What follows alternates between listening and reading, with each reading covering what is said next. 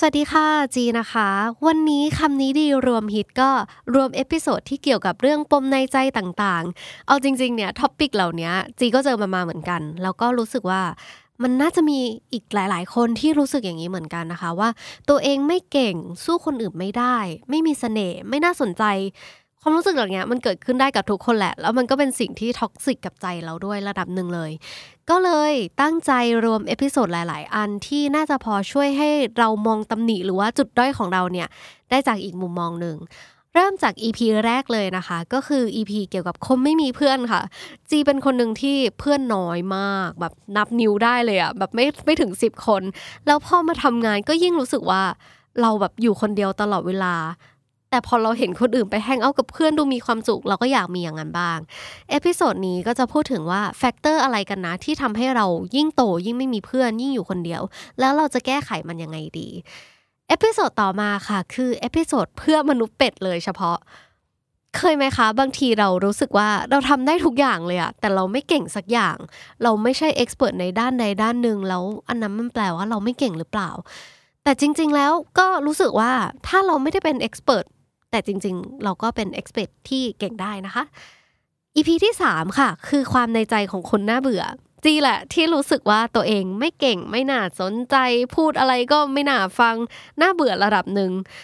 ใครที่รู้สึกแบบนี้ลองถามตัวเองก่อนค่ะว่า เราคิดไปเองหรือเปล่า เพราะว่าคนน่าเบื่อก็มีเสน่ห์ได้เหมือนกันนะ สุดท้ายแล้ว EP สุดท้ายนะคะ จะเป็นเมสเซจที่อยากบอกทุกๆคนที่กำลัง รู้สึกไม่ดีกับตัวเอง รู้สึกว่าตัวเองมีปมด้อย รู้สึกว่าตัวเองมีตำหนิตำหนิของเราเนี่ยมันอาจจะเป็นความแตกต่างที่ดีก็ได้นะคะ เพราะว่ามันไม่มีใครหรอกที่จะ perfect ได้ตลอดเวลา เราอย่าพยายามเปลี่ยนตัวเองให้สมบูรณ์แบบเลยดีกว่า เราเป็นตัวเองในเวอร์ชั่นที่ดีที่สุด ก็น่าจะเป็นสิ่งที่ดีนะคะ This is the Standard Podcast, the eye opening experience for your ears. สวัสดีครับ ผมบิ๊กบุญ และคุณกำลังฟังคำนี้ดีพอดแคสต์สะสมศัพท์กันวันละนิดภาษาอังกฤษแข็งแรง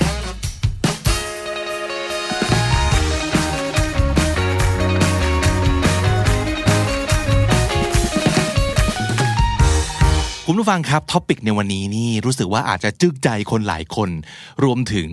ตัวเราเองด้วยคือตัวผมเองด้วยนะครับ เพราะมันเป็นความจริงอย่างยิ่งเนี่ยนะ อันนี้เรื่องนี้ถ้าไม่แก่ไม่รู้นะ เพราะว่าตอนเด็กๆอยู่เนี่ยไม่รู้สึกนะครับ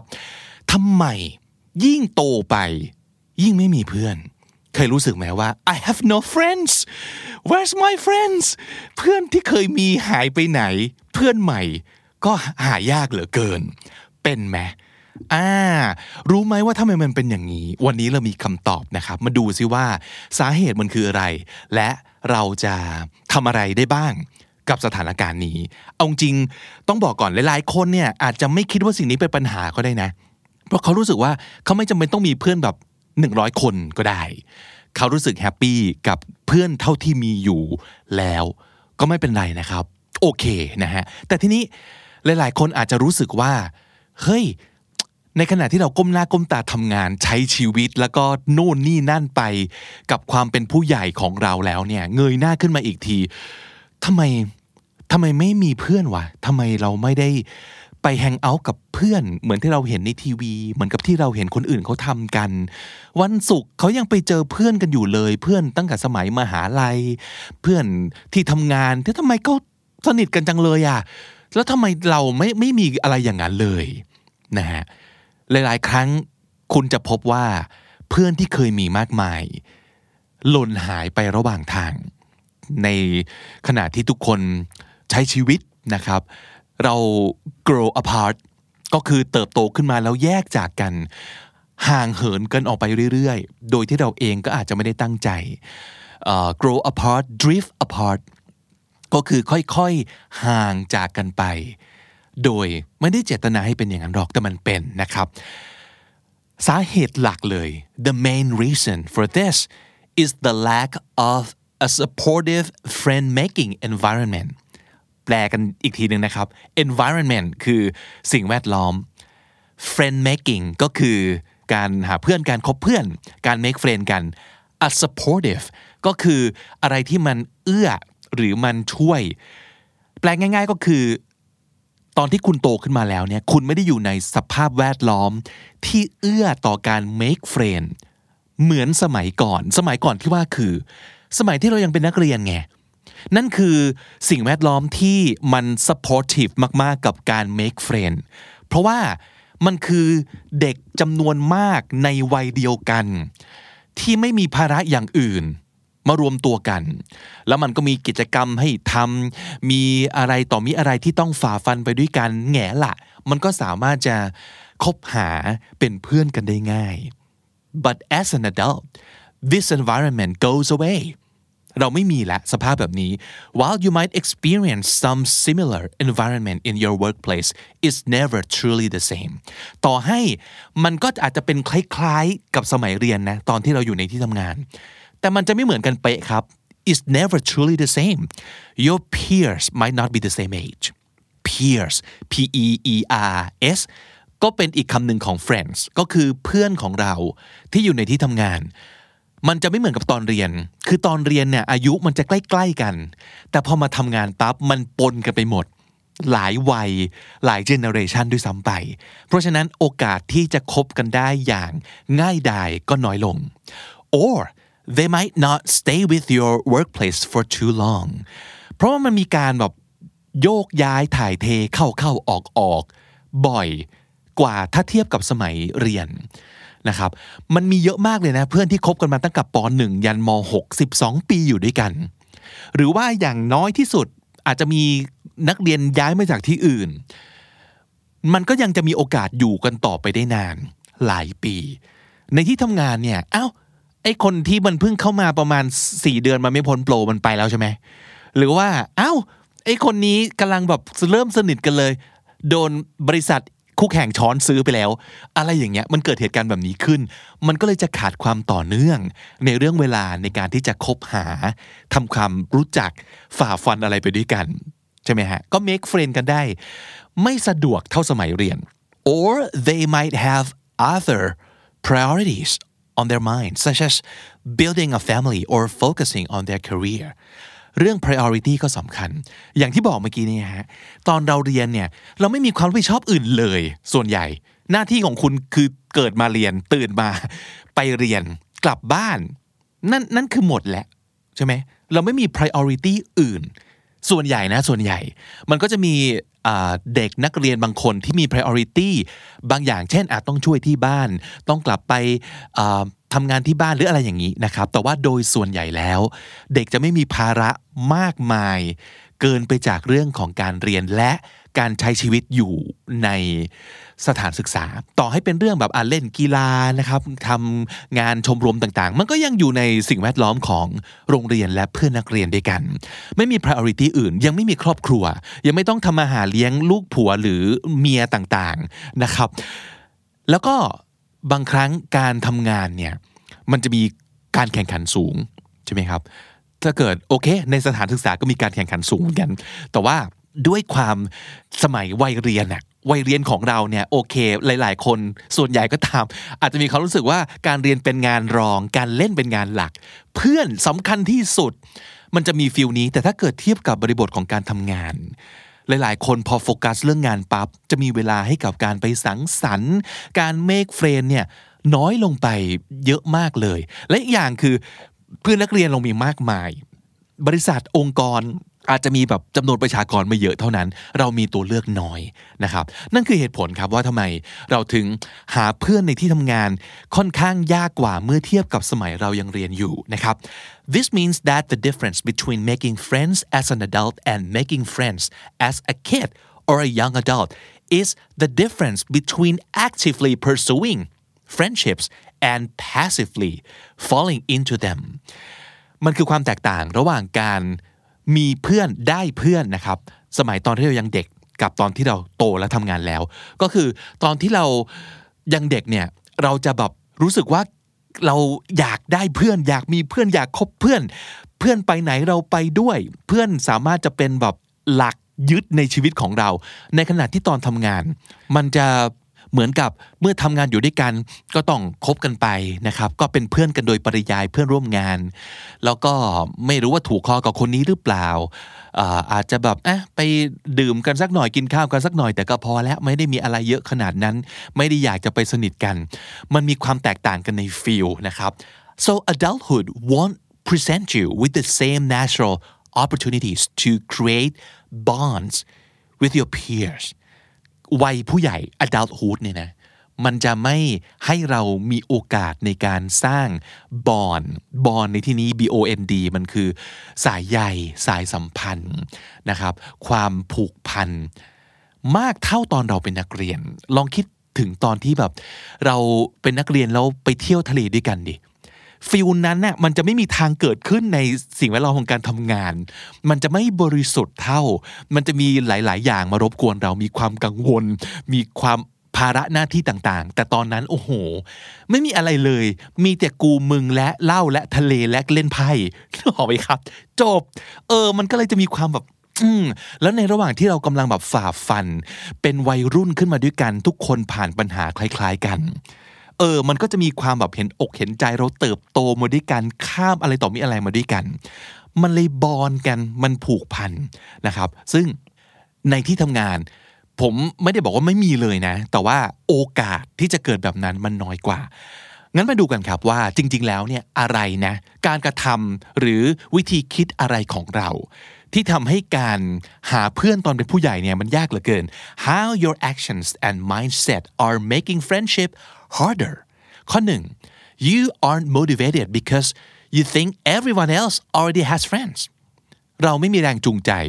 เพราะเรามีความคิดว่า ทุกคนมีเพื่อนกันอยู่แล้วแง่ละเพราะเป็นผู้ใหญ่มันต้องผ่านวัยเรียนผ่าน ทุกคนมีกลุ่มเพื่อนมาแล้วมากมาย เราก็เลยไม่รู้สึกว่าเราต้องไปเป็นเพื่อนกับใคร หรือว่าต้องไปหาใครมาเป็นเพื่อน เพราะทุกคนก็คงมีเพื่อนกันอยู่แล้ว so every time you try to introduce yourself to someone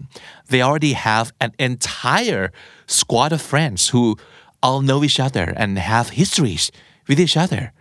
it might feel intimidating to even try to join the group นึกออกไหม สมมติเราเป็นน้องใหม่เข้าไปในที่ทำงาน แล้วก็มีกลุ่มคนที่เขาแบบรู้จักซีกันอยู่แล้ว แล้วก็หัวเราะเก็ตมุกเล่นมุกกันอยู่แล้ว แล้วก็เอ่อมี history ร่วมกันมาประวัติศาสตร์ร่วมกันมาฝ่าฟันอะไรกันมา แล้วเราใหม่เอี่ยมเข้าไปอย่างเงี้ย เราจะรู้สึกไม่ค่อยเซลล์ในการที่จะเป็นคนใหม่ในกลุ่มในกลุ่มที่เขามีอยู่แล้ว ซึ่งเป็นกลุ่มใหญ่ อย่างนี้เป็นต้นมัน intimidating มันน่ากลัวนะครับ เพราะฉะนั้นสิ่งที่เราอาจจะทำคืออะไร you don't return calls or invites because you're not sure if they really want to see you ไม่เซลไม่มั่นใจว่า เขาอยากจะรู้จัก เราจริงหรือเปล่าเขาอยากจะเป็นเพื่อนกับเราจริงหรือเปล่า ที่เขาเชิญไปปาร์ตี้เนี่ยเชิญจริงหรือเปล่า เราจะรู้สึกเด๋อไหมไม่แน่ใจว่าเขาอยากคบเราไหม แล้วเราก็จะ get intimidated when a new friend you met tries to introduce you to their group อันนี้ก็คือความไม่เซลล์อย่างที่บอกคือ พอเพื่อนที่เรารู้จักคบกันสองคนก็โอเคนะ ค่อยๆค่อยๆไต่กันไป แต่พอเขาจะพาเราเข้ากลุ่มใหญ่ที่เขาซีกันอยู่แล้วอีก 8 คนอย่างเงี้ยเราจะรู้สึกไม่ค่อยกล้า and you think inside jokes that you don't get are insulting and feel left out inside joke ก็คือเป็นมุกตลกภายใน มุกที่เขารู้กันเอง ใช่ไหมครับ แล้วพอเขาเล่นมุกกันแล้วคุณไม่เก็ต คุณจะรู้สึกว่ามัน insulting ก็คือทำให้คุณรู้สึกไม่ดี เหมือนกับหวายไม่รู้เรื่อง ไม่รู้เรื่องกันสิว่าเขาขำอะไรกัน ประมาณเนี้ย and you feel left out feel left out ก็แปลว่ารู้สึกเหมือนเป็นคนนอก รู้สึกเหมือนถูกทิ้ง ไว้วงนอก รู้สึกถูกกันออกจากกลุ่ม ตรงนี้ไม่ใช่ที่ของเราละเราเป็นคนนอก เออ นั่นคือการ feel left out เพราะฉะนั้นข้อแรกเนี้ยรวมๆแล้วมันคือ insecurity ความไม่มั่นใจในตัวเอง ไม่เซลล์สิ่งที่คุณควรจะคิดก็คือ we are all looking for new possibilities and opportunities มันเป็นเรื่องธรรมดาที่คนเราจะต้องหาโอกาสใหม่ ๆ หากลุ่มคนใหม่ ๆ อยู่เสมอ นี่เป็นเรื่องปกตินะครับ เป็นหน้าใหม่แล้วไง เพิ่งรู้จักเขาแล้วไง ถ้าไม่เริ่มเข้าไป แล้วใช้เวลาอยู่กับเขาบ้าง เมื่อไหร่จะกลายเป็นคนหน้าคุ้นเคยล่ะ มันก็ไม่มีวันนะฮะ ข้อ2ครับทำไมนะเราถึงรู้สึกว่าเป็นผู้ใหญ่แล้วหาเพื่อนยากเหลือเกิน you don't like trying because you don't see results immediately เพราะว่าการหาเพื่อนการคบเพื่อนเนี่ยมันไม่ง่ายเหมือนสมัยเด็กๆ สมัยเด็กๆ คือแบบเป็นเพื่อนกันง่ายมากเลย เฮ้ย นายชอบเล่นเกมนี่เหรอ เราก็ชอบ เอ้ยเราเป็นเพื่อนกัน เรา best friends forever แล้วเลยง่ายมาก แต่พอโตขึ้นปั๊บเนี่ย เรารู้สึกว่าเราเราไม่อยากจะมานั่งแบบ พยายามนับหนึ่งสองสามสี่ห้าเพราะว่าเราไม่เห็นผลแบบทันตาเห็นน่ะ you don't see results immediately เพราะว่านั่นไม่ใช่วิธีที่ friendship ของผู้ใหญ่มัน work นะในหลาย ๆ ครั้ง เพราะว่าพอเราโตขึ้นมาแก่กล้าแก่พรรษาขึ้นมา เราอาจจะเริ่มมีวิธีการในการ screen screening process ของเราในการคบเพื่อนจะยิ่งเยอะขึ้นเรื่อยๆ กำแพงเราจะหนาขึ้นเรื่อยๆ เพราะฉะนั้น การเป็นผู้ใหญ่แล้วจะเป็นเพื่อนกับใครสักคนจริง ๆ ที่ไม่ใช่บริบทของเพื่อนร่วมงานหรือว่าคบกันเพราะธุรกิจนะครับ มันจะยิ่งยาก เราก็เลยเฮ้ยขี้เกียจพยายามว่ะเพราะเมื่อไหร่จะสนิทเนี่ยเออมันคือแบบ you don't see results immediately วันนี้ก็แบบทักไปแล้ว เอาขนมมาฝากแล้ว สนิทยังไงยังไม่สนิทกันเลยเหรอ รู้สึกเหนื่อยแบบมันต้องพยายามไปอีกนานแค่ไหนวะนะเพราะฉะนั้นเราก็จะหงุดหงิดกับความเยอะอะ so a person doesn't share all your exact interests so you don't think they can be your friend สมมุติว่าถ้าเกิดเพื่อนไม่สนใจอะไรเหมือนกับเราแบบเป๊ะนะเป๊ะ เราก็จะรู้สึกว่า อืมคงเป็นเพื่อนกันไม่ได้หรอก เออ เราจะรู้สึกว่ามันมันต้องมันเยอะอะกับการที่ต้องปรับตัว เราอยากเจอคนที่แบบ โอ้โห ใช่เลยแล้วก็เหมือนตอนเด็กๆ ใช่เลยคนนี้ใช่เลยคบกันเลยเป็นเพื่อนซีกันเลย แต่ผู้ใหญ่มันไม่ใช่นะครับ หรือ a potential friend has a few flaws that you don't like so you just give up on the relationship ความเป็นผู้ใหญ่เนอะมันจะมีความลำใหญ่ความเยอะความแบบผ่านโลกมามาก มันก็จะเริ่มรู้ว่า เออไอคนนิสัยแบบเนี้ยเราไม่ชอบ แต่ตอนเด็กเนี่ยเราจะไม่ค่อยแบบอะไรอย่างนี้มากอะ ไม่รู้คนอื่นเป็นหรือเปล่านะแต่ผมไม่ค่อยเป็นเท่าไหร่เพราะรู้สึกว่าตอนเด็กๆเนี่ยมันคบกันง่าย แต่พอโตขึ้นปั๊บมันเริ่มเห็นอะไรมาเยอะแหมคนนี้มีจุดบกพร่องแบบนี้มีสิ่งที่เราไม่ชอบแบบเนี้ย ไม่เอาละ ไม่คบเลยคนนี้ อืมมันก็จะยิ่งหาคนคบยากเข้าไปอีกนะครับ เพราะฉะนั้นเราก็จะไม่พร้อมที่จะไปร่วมงานปาร์ตี้ไปไหนมาไหนกับใคร เพราะเรา you can't be bothered คำนี้ก็คือ ทำไปก็ไม่มีประโยชน์อะไรหรอก you can't be bothered ทำไปก็งั้นๆแหละ อย่าเสียเวลาเลย อย่าไปเสียพลังงานเลย อย่าเหนื่อยเลย อย่าทำตั้งแต่ต้นเลยดีกว่า นั่นคือ you can't be bothered นะครับ เพราะฉะนั้นข้อนี้มันคือ unrealistic expectations ความคาดหวังที่มันไม่เป็นจริง คุณต้องคิดว่า เฮ้ย ทุกคนมันเติบโตมาแล้ว เพราะฉะนั้นโหมดของการ make friend ในวันนี้กับตอนสมัยเราป .6 เนี่ยมันคนละเรื่องกัน มันก็ต้องใช้ความอดทนหรือความเข้าใจ การมองโลกอย่างผู้ใหญ่ ถ้าคุณอยากจะมีเพื่อนในวัยผู้ใหญ่นะครับอะเพราะฉะนั้นเราควรจะต้องคิดว่า nothing worth having comes easy ฟังอีกทีครับ nothing worth having comes easy nothing worth having ก็คือไม่มีอะไรที่มันควรค่าแก่การครอบครอง comes easy ที่จะได้มาง่าย ๆนะครับ เพราะฉะนั้นต้องให้เวลาสักหน่อยนะครับ คุณผู้ฟังครับ ผมเพิ่งไปได้คุยกับโปรดิวเซอร์ของรายการ Are You OK Podcast แล้วก็รู้มาว่าวันศุกร์นี้นะครับ มี episode ที่น่าสนใจมากๆ คิดว่าคุณผู้ฟังคำนี้ดี น่าจะต้องอยากฟังแล้วก็ไม่อยากให้พลาดเลยนะครับ เพราะว่าพี่ดุดดาวจะได้คุยกับคุณวันเฉลิมคงคาหลวงครับ เขาเป็นนักจิตวิทยาการปรึกษาแล้วก็ฟังดีๆนะครับ นักจิตบำบัดด้าน Dream Therapy เขามีความเชี่ยวชาญด้านการแปลความหมายความฝันตามหลักของซิกมันฟรอยครับ เขาบอกว่าจริง ๆ แล้วเนี่ยสิ่งที่เราจดจำได้ในความฝันของเราเนี่ยจะเป็นแค่ประมาณ 10-30%เท่านั้น ส่วนอีกประมาณ 70-90%จะอยู่ในจิตไร้สำนึกครับ เพราะฉะนั้นหน้าที่ของผู้เชี่ยวชาญก็คือ ชวนเราค้นหาความหมายของ ฝันที่ทำงานอยู่ในจิตไร้สำนึก ฟังแล้วรู้สึกว่าน่าฟังมาก ๆ และต้องสนุกมากแน่นอนนะครับ เพราะฉะนั้นใครที่ติดตามกด follow subscribe Are You OK Podcast อยู่แล้วในทุกแอปพลิเคชัน podcast ที่คุณใช้ ไม่ต้องทำอะไรเลย รอกดฟังอย่างเดียวนะครับ แต่ถ้าสมมติเกิดยังไม่ได้กดซับหรือว่ายังไม่ได้กด follow นะครับลองไป search บน YouTube ได้ เพราะว่าจะปล่อย episode ใหม่ตั้งแต่6โมงเช้าของวันศุกร์นี้นะครับและสำหรับชาว Facebook The Standard กดฟังได้หน้าฟีดตอน3ทุ่มครับ ข้อ 3 you have been burned before so now you don't like opening yourself to new people อย่างที่บอกเวลามันผ่านมาเยอะแล้ว เริ่มเริ่มแก่นะครับ อายุเริ่มเยอะผ่านกลุ่มเพื่อนมาเยอะนะครับ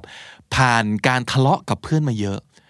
อกหักจากเพื่อนมาเยอะ ก็คือเพื่อนทำเราเจ็บ you have been burnt before เพราะฉะนั้นเราจะรู้สึกเข็ดกับการที่ เราเปิดใจ พร้อมที่จะเจ็บกับความสัมพันธ์ใหม่ ๆ อีกครั้ง อืม เพราะฉะนั้นสิ่งที่เราจะทำก็คือ you don't tell people how you truly feel ไม่บอกว่าจริง ๆ เรารู้สึกยังไง เก็บความรู้สึกเอาไว้ ลึกๆ ไม่แชร์ and you don't feel like you can be yourself around other people and end up pretending to be something else เพราะเราผ่านมาก่อนแล้วว่า relationship หรือ friendship เป็นเรื่องแบบเปราะบาง บางครั้งเราอาจจะไม่กล้าเป็นตัวของตัวเอง เราก็เลยต้อง pretend ต้องเสแสร้งเพื่อที่จะเข้ากันได้หรือคบกันได้ ลงท้ายก็คือเราต้องเฟกซึ่งการเฟกมันอยู่ไม่ได้นานอยู่แล้วนะครับและอีกอันหนึ่งก็คือ you cut people off and you start feeling that they might be getting too close ด้วยความที่เจ็บมามาก บางครั้งก็ไม่กล้าที่จะสนิทกับใคร เร็วเกินไปหรือมากเกินไป ก็จะรีบยันเขาออกไป หรือตัดเขาออกไป เริ่มสนิทมากแล้วไม่เอาละ เดี๋ยวมาทำเราเจ็บอีกนะครับ ทั้งหมดทั้งปวงเนี่ยคือ fear มันคือความกลัวนะครับ กลัวเจ็บ กลัวช้ำอีกครั้ง กลัวเพื่อนใหม่คนนี้ทำกับเราเหมือนเพื่อนเก่าคนนั้น ซึ่งทุกวันนี้กูยังเจ็บอยู่เลย ยังน้ำตาไหลอยู่เลยเวลานึกถึงอะไรอย่างเงี้ย ความกลัวมันกัดกินเรา แล้วไม่ยอมปล่อยเราเป็นอิสระนะครับ ลองคิดอย่างงี้ไหม pain comes and goes ความเจ็บปวด มันเกิดขึ้นได้แต่มันก็หายไปได้นะ มันมามาไปไปและถ้าเราเลือกที่จะทิ้งมันไป มันก็ไปนะ ส่วนใหญ่ที่มันไม่ไป เพราะว่าเรายังกอดไว้ ยังจับยังยึดมันไว้ ยังคอยร้องไห้ให้กับมันอยู่เสมอ นั่นคือเราฟีดมัน เราให้อาหารมัน มันก็ยังอยู่กับเราครับ เหมือนกับหมาแมวอะ ให้อาหารมันมันก็นัวเนียอยู่เขาแข้งเขาขาอยู่เนี่ยไม่ไปไหน เลิกให้อาหารมัน เลิกให้อาหารอดีตที่เจ็บปวดเหล่านั้นแล้วมันก็จะไป and so you should learn to roll with the punches and experience life as it is ประโยคนี้ก็ดีนะ roll with the punches ลองนึกถึงเอ่อเวลาแบบโดนต่อยปุ๊บใช่ไหมครับ โดนต่อยแล้วเราก็สะบัดหน้าแล้วกลิ้งไปตามแรงต่อย เทียบกันกับยืนนิ่งๆทำตัวเป็นกำแพงแล้วเขาต่อยปั้ง แบบกลิ้งไปกับหมัดเนี่ยเจ็บน้อยกว่านะ ถูกป่ะ ถ้าสมมติเกิดเรายืนอยู่เฉยๆ แล้วรับแรงกระแทกของหมัดเต็มๆเนี่ยเฮ้ยเจ็บนะเจ็บนะ เพราะฉะนั้นเราต้องเรียนรู้ที่จะ roll with the punches มันแปลว่า to be able to deal with a series of difficult situations สามารถรับมือหรือว่าแก้ปัญหาสถานการณ์ อันยากลำบากอัน ugly ต่างๆ กับความเจ็บ ปวดความผิดหวังต่างๆ ได้ ก็ต้องรู้ว่าชีวิตมันก็อย่างนี้ มันไม่มีใครที่เกิดมาแล้วจะไม่โดนชีวิตต่อยเขาสักหมัด มันมีอยู่แล้ว แต่เราต้องเรียนรู้ที่จะ roll with the punches แล้วก็โอบรับทุกประสบการณ์อย่างที่มันจะเกิดขึ้น ไม่ต้องหลบ มันจะได้เป็นบทเรียน มันจะได้รู้ว่าอ๋อเพื่อนเลวมันเป็นอย่างนี้ เพื่อนหักหลังมันเป็นอย่างนี้อะ เราไม่ได้อยากให้มันเกิดขึ้นแต่มันเกิดขึ้นแล้วอะก็โอเค เข้าใจละโอเค เออ แต่ไม่ได้แปลว่า มันจะมีแต่เพื่อนชั่วๆอย่างนี้ เกิดขึ้นตลอดเวลาถูกปะมันต้องให้โอกาส มันต้องบอกว่าแกมเบิลกับมันนะครับ กับคนใหม่ ๆ ที่จะเกิดขึ้น ไม่งั้นคุณก็จะไม่ได้ของใหม่ ๆ ที่ดี ๆ อืม เพราะฉะนั้นนั่นคือ fear ที่เราต้องเอาชนะ และสุดท้าย you can't accept that having friends around you is something you need บางคนแบบเนี่ยชีวิตโดนทำร้ายมา หรืออะไรต่างๆ หรือเป็นคนที่แบบโตขึ้นมาแล้วแบบสันโดษ เข้าโหมดสันโดษปลอดภัยกว่า ดีกว่า แล้วก็ไม่อยากจะยอมรับว่าคนเราต้องการเพื่อนนะอืม you can't accept that เพราะว่ามันก็จะทำให้เรารู้สึกรุงรัง รู้สึกเหนื่อยยากกับการที่ต้องลุกขึ้นมา สร้างความสัมพันธ์หรือว่ามิตรภาพกับใครนะครับ ก็เลยไม่เอาดีกว่า ตัดสินใจว่าอยู่คนเดียวดีกว่า ใครชวนไปไหนก็ไม่ไปนะครับ โทรมาก็ไม่รับเหมือนพูดถึงตัวเองยังไงไม่รู้ประมาณนั้น โทรมาก็ไม่รับ เท็กซ์มาก็ไม่ตอบ เออไปโน่นนี่มันไหมเออไม่ดีกว่า and you don't try to learn or experience new things because you're content with everything you have and know ตรง content ใส่เครื่องหมายคำพูดด้วย content แปลว่า พึงพอใจ แปลว่า ไม่เอาอีกแล้ว แปลว่ารู้สึกพอแล้วเขาว่า content มันจะดีก็ได้ไม่ดีก็ได้นะ ถ้าสมมติเกิดเรา content ก็คือเราพอเพียง เพียงพอไม่เอาและไม่ไขว่คว้า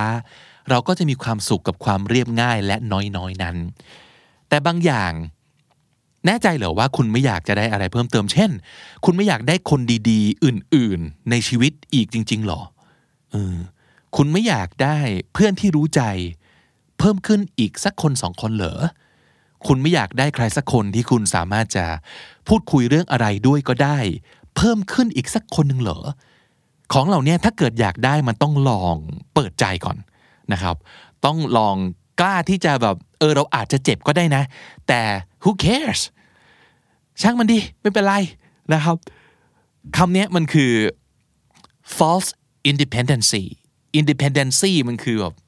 ความอยู่ด้วยตัวคนเดียวได้ ฉันอยู่คนเดียวได้ แต่มันคือ false นะ มันคือความอยากจะหวังพึ่งตัวเอง แต่มันเกิดมาจากเจตนาและความรู้สึกที่ไม่ไม่จริงแท้ คุณอาจจะกำลังหลบอะไรเลี่ยงอะไร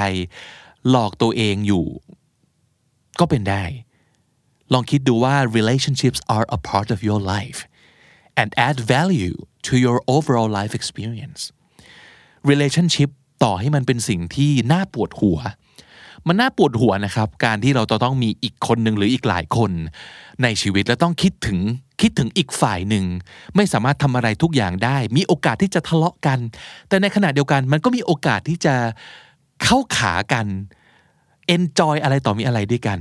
แล้วก็กลายเป็นคนที่ดูแลกัน ก็ได้เหมือนกัน เพราะฉะนั้นหลาย ๆ คนถ้าไม่ค่อยมีเพื่อนเมื่อตอนเป็นผู้ใหญ่แล้ว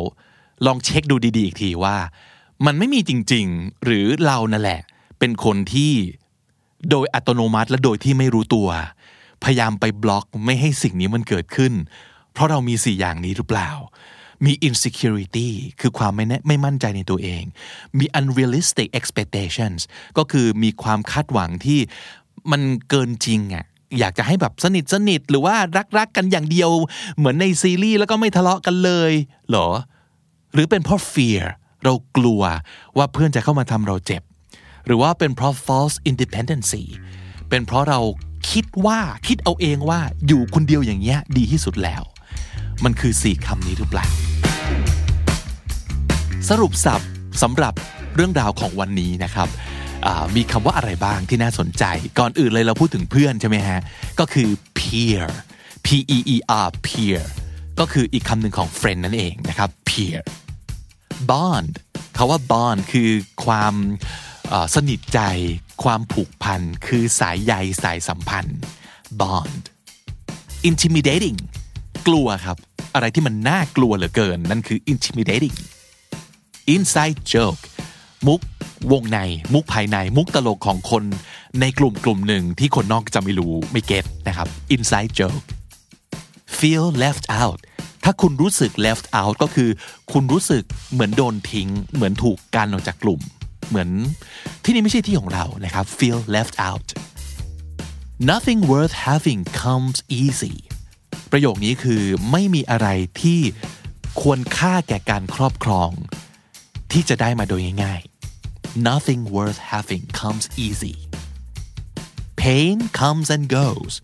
ความเจ็บปวดมันมาได้มันก็ไปได้ มันเกิดขึ้นได้ มันก็หายไปได้ครับ pain comes and goes roll with the punches ก็คือสามารถแก้ปัญหา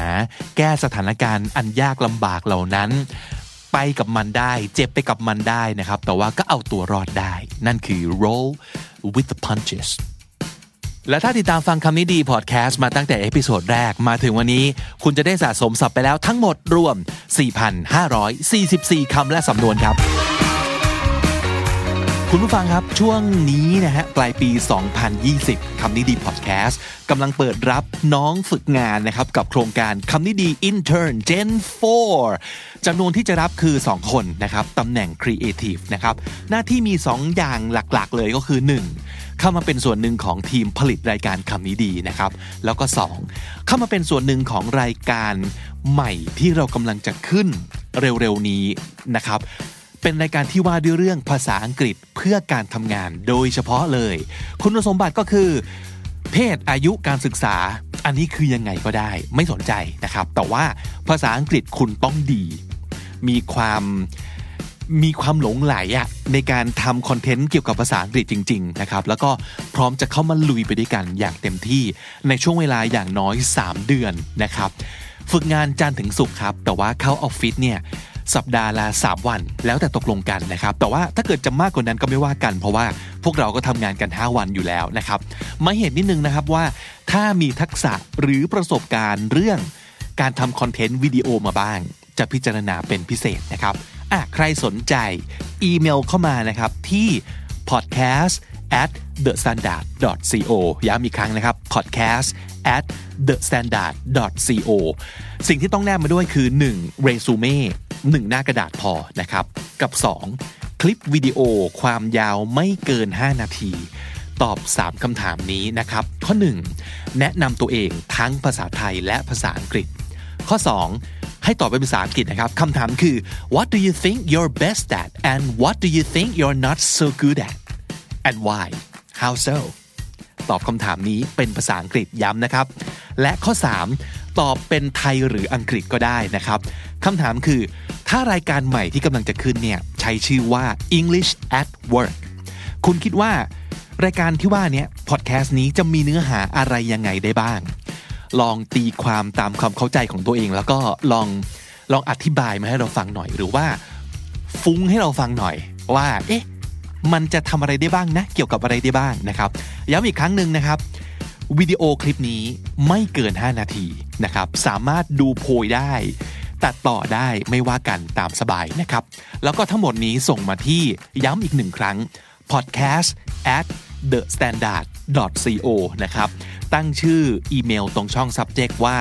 คำนี้ดี intern gen 4 knd intern gen 4 นะครับ ให้ส่งมาภายในวันที่ 15 พฤศจิกายน 2020 นี้นะครับ และนั่นก็คือคำนี้ดีประจำวันนี้นะครับ ฝากติดตามฟังรายการของเราได้ทั้งทาง YouTube Spotify และทุกที่ที่คุณฟังพอดแคสต์ ผมบิ๊กบูลวันนี้ไปก่อนนะครับ อย่าลืมเข้ามาสะสมศัพท์กันทุกวันวันละนิด ภาษาอังกฤษจะได้แข็งแรง สวัสดีครับ The Standard Podcast, eye opening for your ears. คุณผู้ฟังครับ วันนี้ผมไม่ได้มาคนเดียวมีคนเรียกร้องมาบ่อยมากว่า ให้พาเสียงนี้กลับมาบ่อยๆนะครับน้องจีสวัสดีครับ สวัสดีค่ะ มีคนอยากได้ยินเสียงบ่อยๆนะขอบคุณมากค่ะ กลับมาเอออีอีกแล้วนะคะ กลับมาอีกแล้วเอ่อก็เลยกลับว่าจะชวนอย่างนี้ดีไหมว่า เรามาแบบอย่างน้อยนะอย่างน้อยสักสัปดาห์ละครั้งในวันศุกร์แบบเนี้ย อย่างอย่างวันนี้ก็เป็นวันเหมือนแบบสบายๆพรุ่งนี้เป็นวันเสาร์อาทิตย์เป็นวันหยุดใช่ไหมครับอ่าเรามาแบบพูดคุยกันเพลินๆ แล้วก็มีอีกไอเดียหนึ่งซึ่งอันนี้คุณผู้ฟังหลาย ๆ คนก็เคยขอมาเหมือนกันนะครับอาบอกว่าอยากฟังภาษาอังกฤษมากกว่านี้อืมแต่ถึงขนาดต้องแบบพูดภาษาอังกฤษทั้ง episode หรือเปล่าอาจจะโหดไปนิดนึงเนาะเพราะฉะนั้นถ้าเกิดเป็นวันศุกร์แบบนี้กับน้องจี เรามาเป็นแบบ bilingual show กันไหม สนใจไหมได้เลยค่ะอ่าลองดูลองดูนะครับเผื่อจะเป็นการอ่าหนึ่งฝึก skill ในการฟังด้วยสองอันนี้สำคัญมากก็คือทำให้คุณผู้ฟังได้เห็นว่าการพูดภาษาอังกฤษนั้น ไม่จำเป็นจะต้องพูดเป๊ะก็ได้ เพราะว่าพี่มั่นใจมากว่าถ้าเกิดเราจะพูดภาษาอังกฤษกันในรายการเนี่ย พี่ต้องพูดผิดแน่นอนอยู่แล้ว แต่นั่นคือสิ่งที่อยากจะบอกว่ามันปกตินะ เราไม่จำเป็นจะต้องพูดแบบภาษาอังกฤษแบบ perfect ร้อยเปอร์เซ็นก็ได้ ภาษาอังกฤษก็เป็นเครื่องมือสื่อสารอย่างหนึ่ง ตราบใดที่เราใช้แล้วเข้าใจกันนะครับมันก็โอเค หวังว่าการที่เราใช้ภาษาทั้งไทยทั้งอังกฤษแบบเนี้ยให้คุณผู้ฟังได้ฟังนะครับ จะเป็นสิ่งที่เป็นแรงบันดาลใจให้เรากล้าใช้ภาษากันมากขึ้นนะครับ เพราะเอาจริงนะหลาย ๆ ครั้งถ้าเกิดเราได้ยิน คนพูดภาษาอังกฤษดี ๆ เยอะ ๆ เราอาจจะฝ่อก็ได้นะ เหมือนกับโห ถ้าเกิดพูดไม่ได้ดีขนาดนี้ไม่กล้าใช้ เราก็จะรู้สึกเหมือนว่างั้นไม่พูดแล้วกัน อะถ้าเกิดไม่พูด มันจะได้ฝึกยังไงล่ะ เออ ก็เลยคิดว่าอะไม่เป็นไร เราก็มาคุยกันแบบสองภาษาสบายๆน้องจีว่าไงครับ เห็นด้วยรู้สึกไหมว่าก็ดีนะคะอ่าฮะแต่จริง ๆ แล้วการพูดแบบเปลี่ยนสองภาษามันก็มีความยากอยู่นะ switching back and forth ใช่ใช่ใช่เออเนี่ยโอ้โหพี่วิกคือแบบเก่งมากโปรมาก คือบางทีเราแบบปรับไม่ทัน ถ้าแบบผิดพลาดอะไรก็ขอโทษไว้ก่อนด้วยนะคะ จริง ๆ แล้วย้อนอดีตกลับไปตั้งแต่สมัยนู้นพี่เคยจัดรายการวิทยุแล้วเคยจัดคลื่นที่เป็นสองภาษาอืมแล้วไอเดียในยุคนั้นเนี่ยการจัดรายการสองภาษาเป็นสิ่งที่ในเมืองไทยมันยังไม่มีใช่ไหม แล้วคือดีเจทุกคนที่จัดรายการคลื่นนั้นนะก็คือเป็นคนที่ใช้ภาษาอังกฤษนั่นแหละค่ะแต่โดยปกติแล้วเนี่ยคิดว่าน้องจีก็คงจะเหมือนกัน คือ เวลาเราพูดเราก็จะเน้นไปภาษาได้ภาษาหนึ่งไปเลยใช่มันง่ายกว่าใช่จะไทยค่ะก็ไทย จะอังกฤษก็อังกฤษนะครับ กลายเป็นว่าเฮ้ยการพูดสองภาษาแบบจริง ๆ ซึ่งไม่ใช่การไทยคำอังกฤษคำนะ เออการแบบต้องสื่อสารสองภาษาจริง ๆ ไม่ใช่เรื่องง่ายเลยเป็นเรื่องยากมากนะครับ การ เปลี่ยนโหมดไปมาเนี่ยเออก็เอาเป็นว่านี้ก็ถือว่าเป็นสิ่งที่ท้าทายกันแล้วกันเนาะอะอะลองดู so you wanna start Okay so let's talk about like having passion in life Ah, Okay. okay. This is something that we had a conversation about the yeah other day. yeah we we recently talked about this and Pipik asked me like what am I passionate in life Uh-huh. and so like I I had to like think back to myself and So were you struggling trying to answer that yeah question? like like I find myself like really blank and like like I don't know how to answer that question because like because because I just like everything in life. and like there's nothing that like I'm truly passionate about because I like too many things. แต่จริง ๆ เคยได้ยินว่ามีคนรู้สึกแบบนี้เยอะมากเหมือนกันนะ ใช่ค่ะ เออเป็นคนที่ถ้าถามว่ามีสิ่งหนึ่งสิ่งเดียวไหม ที่ชอบที่สุดเป็นพิเศษ มันไม่มีจริง ๆ อะอืมเออ แล้วหลาย ๆ คนจะรู้สึกว่า am am I wrong to to feel that way or am I wrong that I am not passionate about one big thing ซึ่งถ้าถามพี่พี่จะรู้สึกว่าไม่เห็นแปลกเลย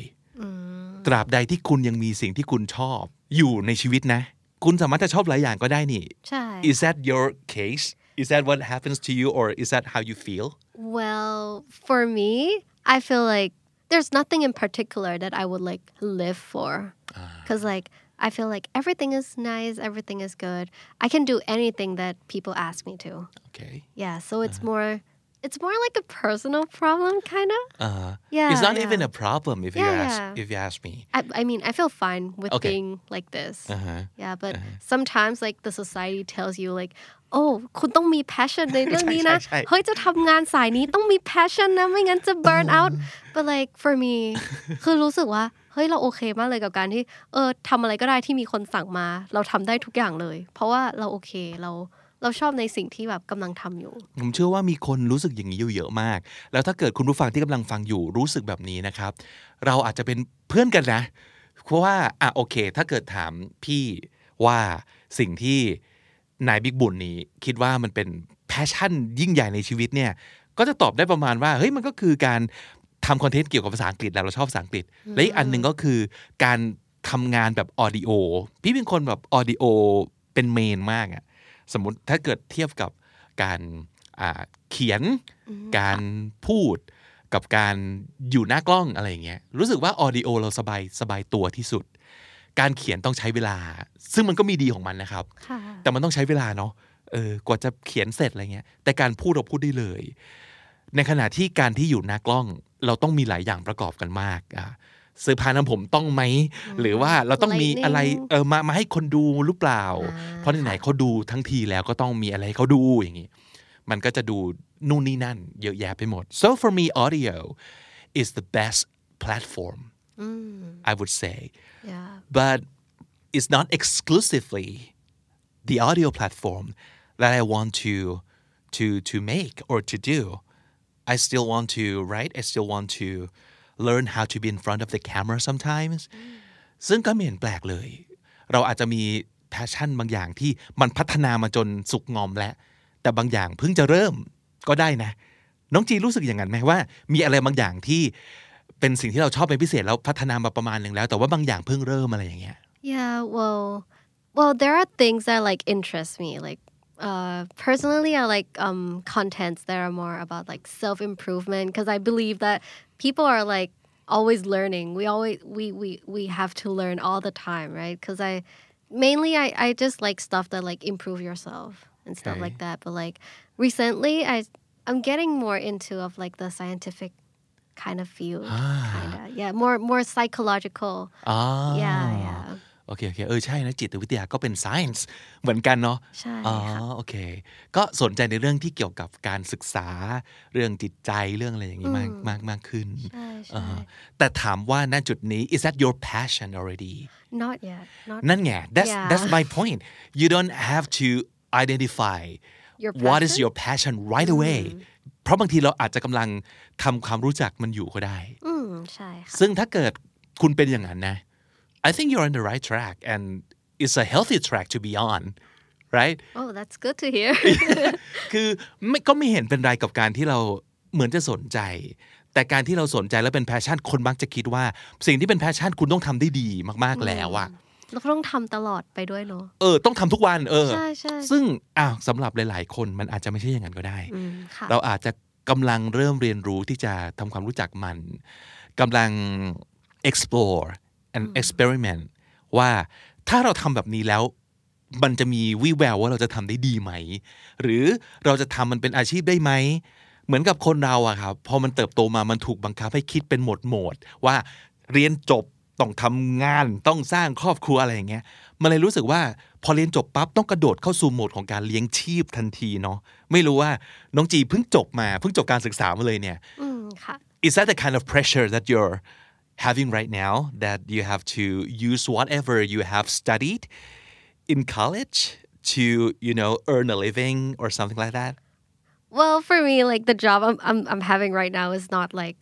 exactly what I learned in college มันแบบทำงานไม่ตรงสายเลยเออ but but I feel like it's still it's like still learning like it's it still intrigues my like interest เอ่อแต่ว่าน้องจีก็จบอักษรมาใช่ไหมครับใช่ใช่ใช่เพราะฉะนั้นการการทำสมมตินะการถ้าถ้าเกิดจะคิดไปการทำรายการคำนี้ดี ก็อาจจะเกี่ยวหรือป่ะก็กับสิ่งที่ตัวเองเรียนมา yeah more more more like a เหมือนเป็นความรู้ที่แบบสะสมมาเรื่อยๆ ทั้งความรู้ภาษาอังกฤษทั้ง history ทั้งนู่นนี่นั่น อืมก็ชอบเขาว่าสะสมของน้องจีมากเลยนะ เพราะจริง ๆ เอาเขาจริง ๆ แล้วอะครับ ผมพบว่าสิ่งที่เราจะทำได้ดีในชีวิต คือสิ่งที่เราสะสมไปเรื่อยๆ ไม่ใช่การ uh, as opposed to uh, trying to finish this three books and then you're done and you're an expert it doesn't work that way Yeah. ถูกไหมมันต้องแบบค่อยๆเฮ้ยสนใจเรื่องนี้แล้วค่อย ๆ เก็บสะสมมาเรื่อยๆ โดยที่เราอาจจะไม่ได้ตั้งใจด้วยซ้ำไปว่า สิ่งนี้แหละจะเอาไปทำเป็นอาชีพ ไม่ใช่ว่า โอเค อ่านหนังสือสามเล่มนี้จบนะ หรือว่าไปเรียนคอร์สนี้จนจบ แล้วเราจะแบบเอาสิ่งเนี้ยไปทำให้กลายเป็นชีวิตของเราได้เลย แล้วก็ไปหากินกับมันได้เลย มันอาจจะไม่ใช่อย่างนั้นก็ได้นะครับ อันหนึ่งที่น้องจีพูดมาวันก่อน น่าสนใจคือคาว่า jack of all trade so you're feeling like a jack Like- of like a Jill of our trade a Jill for of all women. trade Yeah, Ah, that yeah, that's a yeah. good one คือ jack of all trade เป็นสำนวนที่หมายถึง จริงๆมันมันมันมันมีสำนวนเต็มของมันก็คือ jack of all trade master of none master of none ใช่ค่ะโอ้แล้วแต่คนจะตีความนะ Ma- master ก็คือคนที่เก่งอะไรมากๆ ใช่ไหมครับใช่ค่ะ of none คือไม่มีอะไรเลย ไม่เก่งเรื่องอะไรเลย ใช่ jack of all trade master of none คือคนที่อาจจะรู้และทำหลาย ๆ อย่าง แต่ไม่ได้เป็นผู้เชี่ยวชาญอะไรสักอย่าง ภาษาไทยมีสำนวนก็คือ แบบมนุษย์เป็ดเป็นอะไรอย่างงี้ไหมคะเป็นเป็ดใช่ไหมใช่เป็ดคืออะไรครับว่ายน้ำได้ แต่ก็ไม่ได้ว่ายเก่งเท่าปลา บินได้ แต่ก็ไม่ได้เก่งเท่านกเออ คนที่เป็นเป็ดก็เลยอาจจะรู้สึกเหมือนแบบ มันฟังคล้าย ๆ กับเป็น insult ไหมน้องจีว่า มี back story อันหนึ่งอยากจะเล่าให้ฟังคือ like back in high school like I used to be in like a softball team and then when you when you're playing softball there's like four bases you can be right and like uh, when you're out on the field you will you will be assigned to be in one of the positions and like my coach told me that I'm like a jack of all trade yeah And then at first I thought it was a good comment because like เออคือเราแปลเราแปลว่าเฮ้ยเราแบบทำได้ทุกอย่างเราอยู่อันไหนก็ได้โอ้แต่คือแบบเออเออพอกลับมาคิดดูอีกทีแบบเฮ้ยเขากำลังแบบเหน็บเราเปล่าวะว่าแบบ อยู่ตรงไหนก็แบบไม่ได้เก่งสักอันเลยอ๋อ มันแล้วแต่คนจะคิดจริงๆนะใช่ แต่คือแบบ back then ตอนอ่าตอนที่เด็กๆ คือคิดว่า เอ้ย เป็นเรื่องดีเหมือนเขาชมเรา ก็แบบอ่าฮะ happy happy อ่าฮะมาก you can fill in all of those positions ใช่เอค่ะอ หรือว่าเขาอาจจะหมายความอย่างนั้นก็ได้นะ อืมอะถามคุณผู้ฟัง ถ้าเกิดมีคนบอกว่าคุณเป็นเป็ด หรือว่าคุณเป็น jack of all trade คุณคิดว่านั่นเป็นคำชม do you think that's a compliment or an insult อ่าลองลองคอมเมนต์มาหน่อยสิ เพราะว่าพอเรามาคุยกันอย่างนี้แล้วอะ เออตอบไม่ถูกเหมือนกันจริง ๆ ครับ ใช่ค่ะ ต้องแล้วแต่แต่ละคนเนี่ยจะ value ตัวเองว่าว่าอะไร เพราะพี่ก็รู้สึกว่าบางคนก็จะ value ตัวเองว่าก็คือให้ค่ากับความเป็นตัวเองว่าเฮ้ยเขาทำได้หลายอย่าง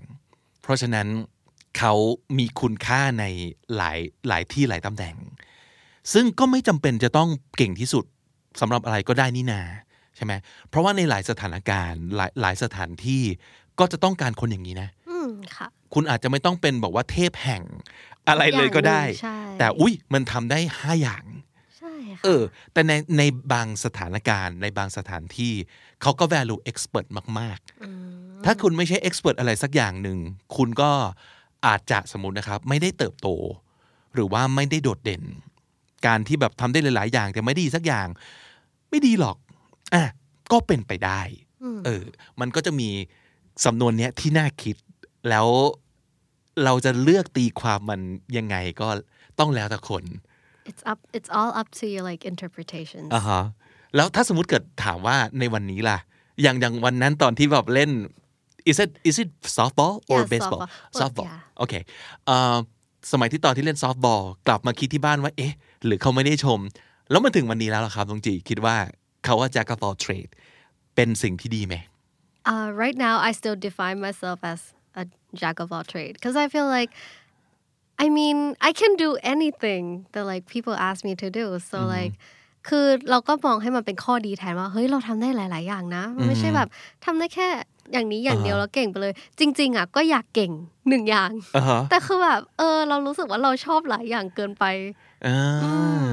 อ่าฮะอาจจะเป็นอาจจะเป็นข้อดีก็ได้นะคะครับแความเป็น jack of all trade อะมันมีความแบบ adaptability to like every situation สมมุติเราจะไปทำงานอันนี้ เราก็ adapt เข้าไปได้เลย เพราะว่าเราแบบเหมือนเราอยากเรียนรู้ตลอดเวลาว่าแบบเฮ้ยงานอันนี้งานใหม่ ลองทำดู อย่างจีเคยแบบลองโหลดอืมแบบ Illustrator มาใช้เองอ่าฮะโหลด Photoshop มาใช้เองอะไรเงี้ยคือมันก็เหมือนจะเป็น soft skill ที่แบบมันมันก็ดี it's good for yourself อ่าฮะ เพราะว่าถ้าสมมติเกิดเราจะมองว่า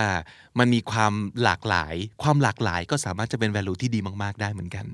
เอออย่างที่บอกมันต้องแล้วแต่ว่าคุณทำงานอะไรอยู่ที่ไหนเหมือนกันใช่นะครับค่ะเพราะฉะนั้นอย่าเพิ่งรู้สึกแย่กับคาว่าเป็ดอย่าเพิ่งแย่กับคาว่า jack or jill of all trade master of none ก็ใครบอกเราว่าเราจะต้องเก่งอย่างเดียวอะอะสมมตินะในในความรู้สึกของพี่เนี่ย พี่รู้สึกว่าเราไม่ใช่ master of none ไม่ได้แปลว่าเราไม่เก่งอะไรเลยนะ แต่เราแค่ไม่เก่งอะไรที่สุดใช่เท่านั้น เราอาจจะทำสมมติ5สกิลนี้ได้ในระดับ5ถึง7 on a scale of 1 to 10 Yeah. you could be like as good as 5 or 7 and that is enough in that situation or in your field of work and that's fine you don't have to be a 9 or a 10 right to be able to go higher or exactly. advance in your career สัก 5-7 ก็อาจจะพอแล้วก็ได้ ซึ่ง 5-7 อาจจะไม่ใช่คำจำกัดความของการเป็นมาสเตอร์ but who cares yeah This is all I You- want. you This is all still I get the need. job done ใช่ใช่ใช่อะแล้วแต่ว่าคุณจะเอาไปพัฒนาอะไร คุณอาจจะเป็นใช่ค่ะ jack of all trade ที่เก่งที่สุด ก็ได้นะอืมเออในความแบบหลากหลายของคุณนะในความเป็นเป็ด คุณก็เป็นเป็ดที่แบบโคตรสตรอง ก็เป็นไปได้เหมือนกัน พี่ไป เคยเจอคำคำนี้น้องจี multi potentialite อ่าเขาว่า multi มันคือ หลายอย่างหลาย ๆ potential ก็คือเหมือนแบบศัศักกยยภาภาพพใช่ไหม multi potentialite คำเนี้ยมันแปลว่า เดี๋ยวขอเปิดโพยก่อนนะ ได้เลเอยอค่ะเออเขาบอกว่ามันคือ a multi potentialite is someone with many interests and creative pursuits มีความสนใจหลายอย่าง แล้วก็ creative pursuits pursuits ก็หมายถึงว่าเขาไล่ตามหลายอย่างถูกไหมก็คืออันนี้ก็จะเอา อันนั้นก็จะเอานะครับ it stems from the word multipotentiality which is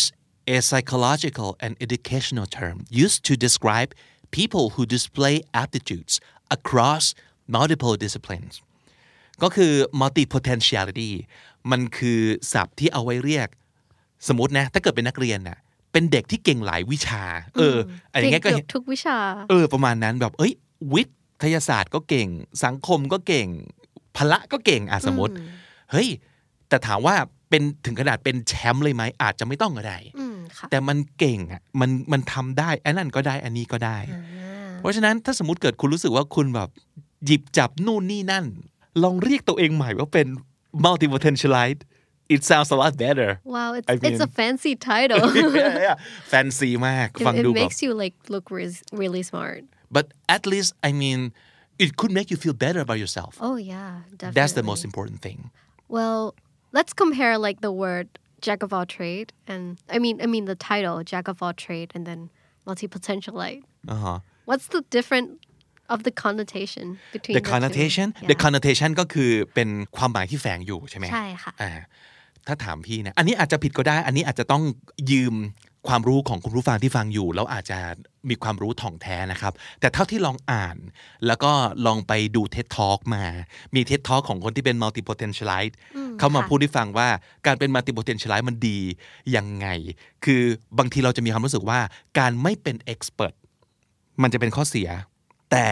การไม่เป็น expert อาจจะแปลว่าคุณเป็น multi potentialite หรือว่าเป็น jack of all trade ก็ได้ โดย connotation แล้ว พอเราบอกว่า jack of all trade master of none พอมีคาว่า none มันจะดูเหมือนไม่เก่ง ใช่ค่ะ อันนี้ uh, personally Yeah. yeah I, I can feel that you know like lack of like uh a skill skills or or like something abilities แต่พอ multi potentialite the word multi means a lot right มันเป็นความหมายในแดนบวกเนอะมันเหมือนแบบเยอะใช่ค่ะ potential is also a positive word yeah right? yeah like when you call someone like they have potentials โอ้ดูดี yeah exactly ก็คือ So- คนคนนี้มีแนวโน้มจะทำอะไรได้ ใช่ค่ะ มันแบบบวกบวกกับบวกอีกทีนึงอะ มันก็เลยมี connotation ที่น่าจะดีกว่าไหมเนาะเออในในความรู้สึกของคน แต่โดยทั่วไปแล้วเนี่ย คำสองคำนี้มันอาจจะไม่ได้ต่างกันมากขนาดนั้นนะครับ ก็แค่ว่าไม่ได้เป็น super expert ในเรื่องใดเรื่องหนึ่ง แต่สนใจหลายอย่าง แล้วก็พยายามฝึกฝนตัวเองในหลายทาง เพราะว่าสมมติคนเป็น multi potentialite อาจจะเป็นคนที่อะสมมติเก่งภาษานะครับ แต่วิทยาศาสตร์ก็สนใจนะ แล้วก็เล่นกีฬา ก็ยังดีด้วย ไปฝึกวาดรูปอีกโอ้อย่างเงี้ยคือเหมือนกับพยายามเติมเหมือนกับที่เมื่อกี้น้องจีพูดเขาว่า เป็นแบบพยายาม we, we want to learn all the time right Yeah. yeah we keep learning and we enjoy actually we enjoy learning ใช่ค่ะเป็นเป็นสิ่งที่เราชอบมากคือได้เรียนรู้อะไรใหม่ๆ เป็นสิ่งที่เรารู้สึกสนุกอะเออเพราะฉะนั้นคนที่เป็น multi potentialite ก็อาจจะแค่สนใจหลายอย่าง แต่เขาว่ามากเกินไปเนี่ย ต้องแล้วแต่ว่าใครเป็นคนพูดนะใครบอกว่าห้ามมากเกินไปอะ ถูกไหมจริงค่ะจริงเนอะเราถูกสอนกันมาหรือว่า น้องจีเกิดไม่ทันแน่นอน แต่ว่ามันจะมีเพลงของรู้จักวงเฉลียงปะคุณไหมคุ้นอยู่ค่ะอ่ามันจะมีเพลงชื่อนายไข่เจียว คุณไหมอ๋อนายไข่เจียวเนี่ย มันเป็นเพลงที่บอกว่า คุณจงเป็นรู้อะไรรู้กระจ่างแต่อย่างเดียว แต่ให้เชี่ยวชาญเถิดจะเกิดผลแบบที่เขาพูดกันนี่นะก็คือ คุณเจียวไข่อย่างเดียว แล้วเจียวให้เก่งที่สุดในปัตตภีนี้ โอเคแล้วอ่านั่นก็เป็นหนึ่งใน mindset ของของคน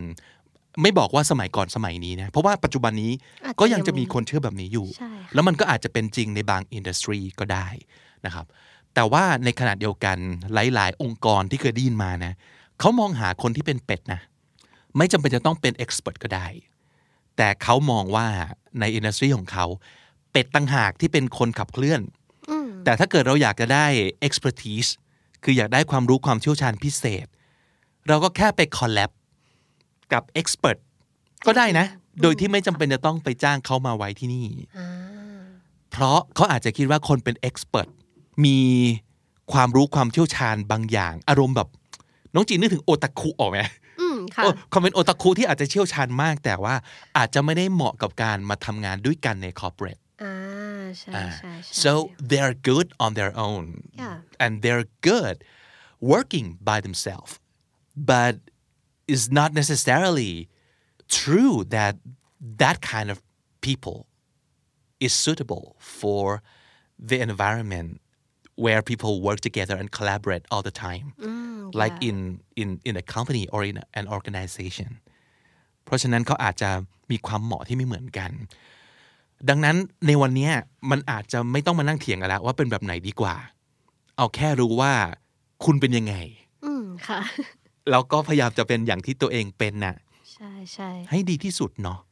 มันจะมีอีกคำหนึ่งอ่านึกขึ้นมาได้ คือคำว่า Renaissance man เคยได้ยินว่า เคยได้ยินคำว่า Renaissance ตอนตอนแบบเรียน history อย่างเงี้ยค่ะ like a Renaissance man can I can I guess Yeah, yeah, like yeah. it should be someone who's like really smart and intellectual Uh-huh. in like a cultural Okay kind speaking of, way. the word uh, Renaissance Yeah. which is um, an era right yeah who do you think about who is Aristotle one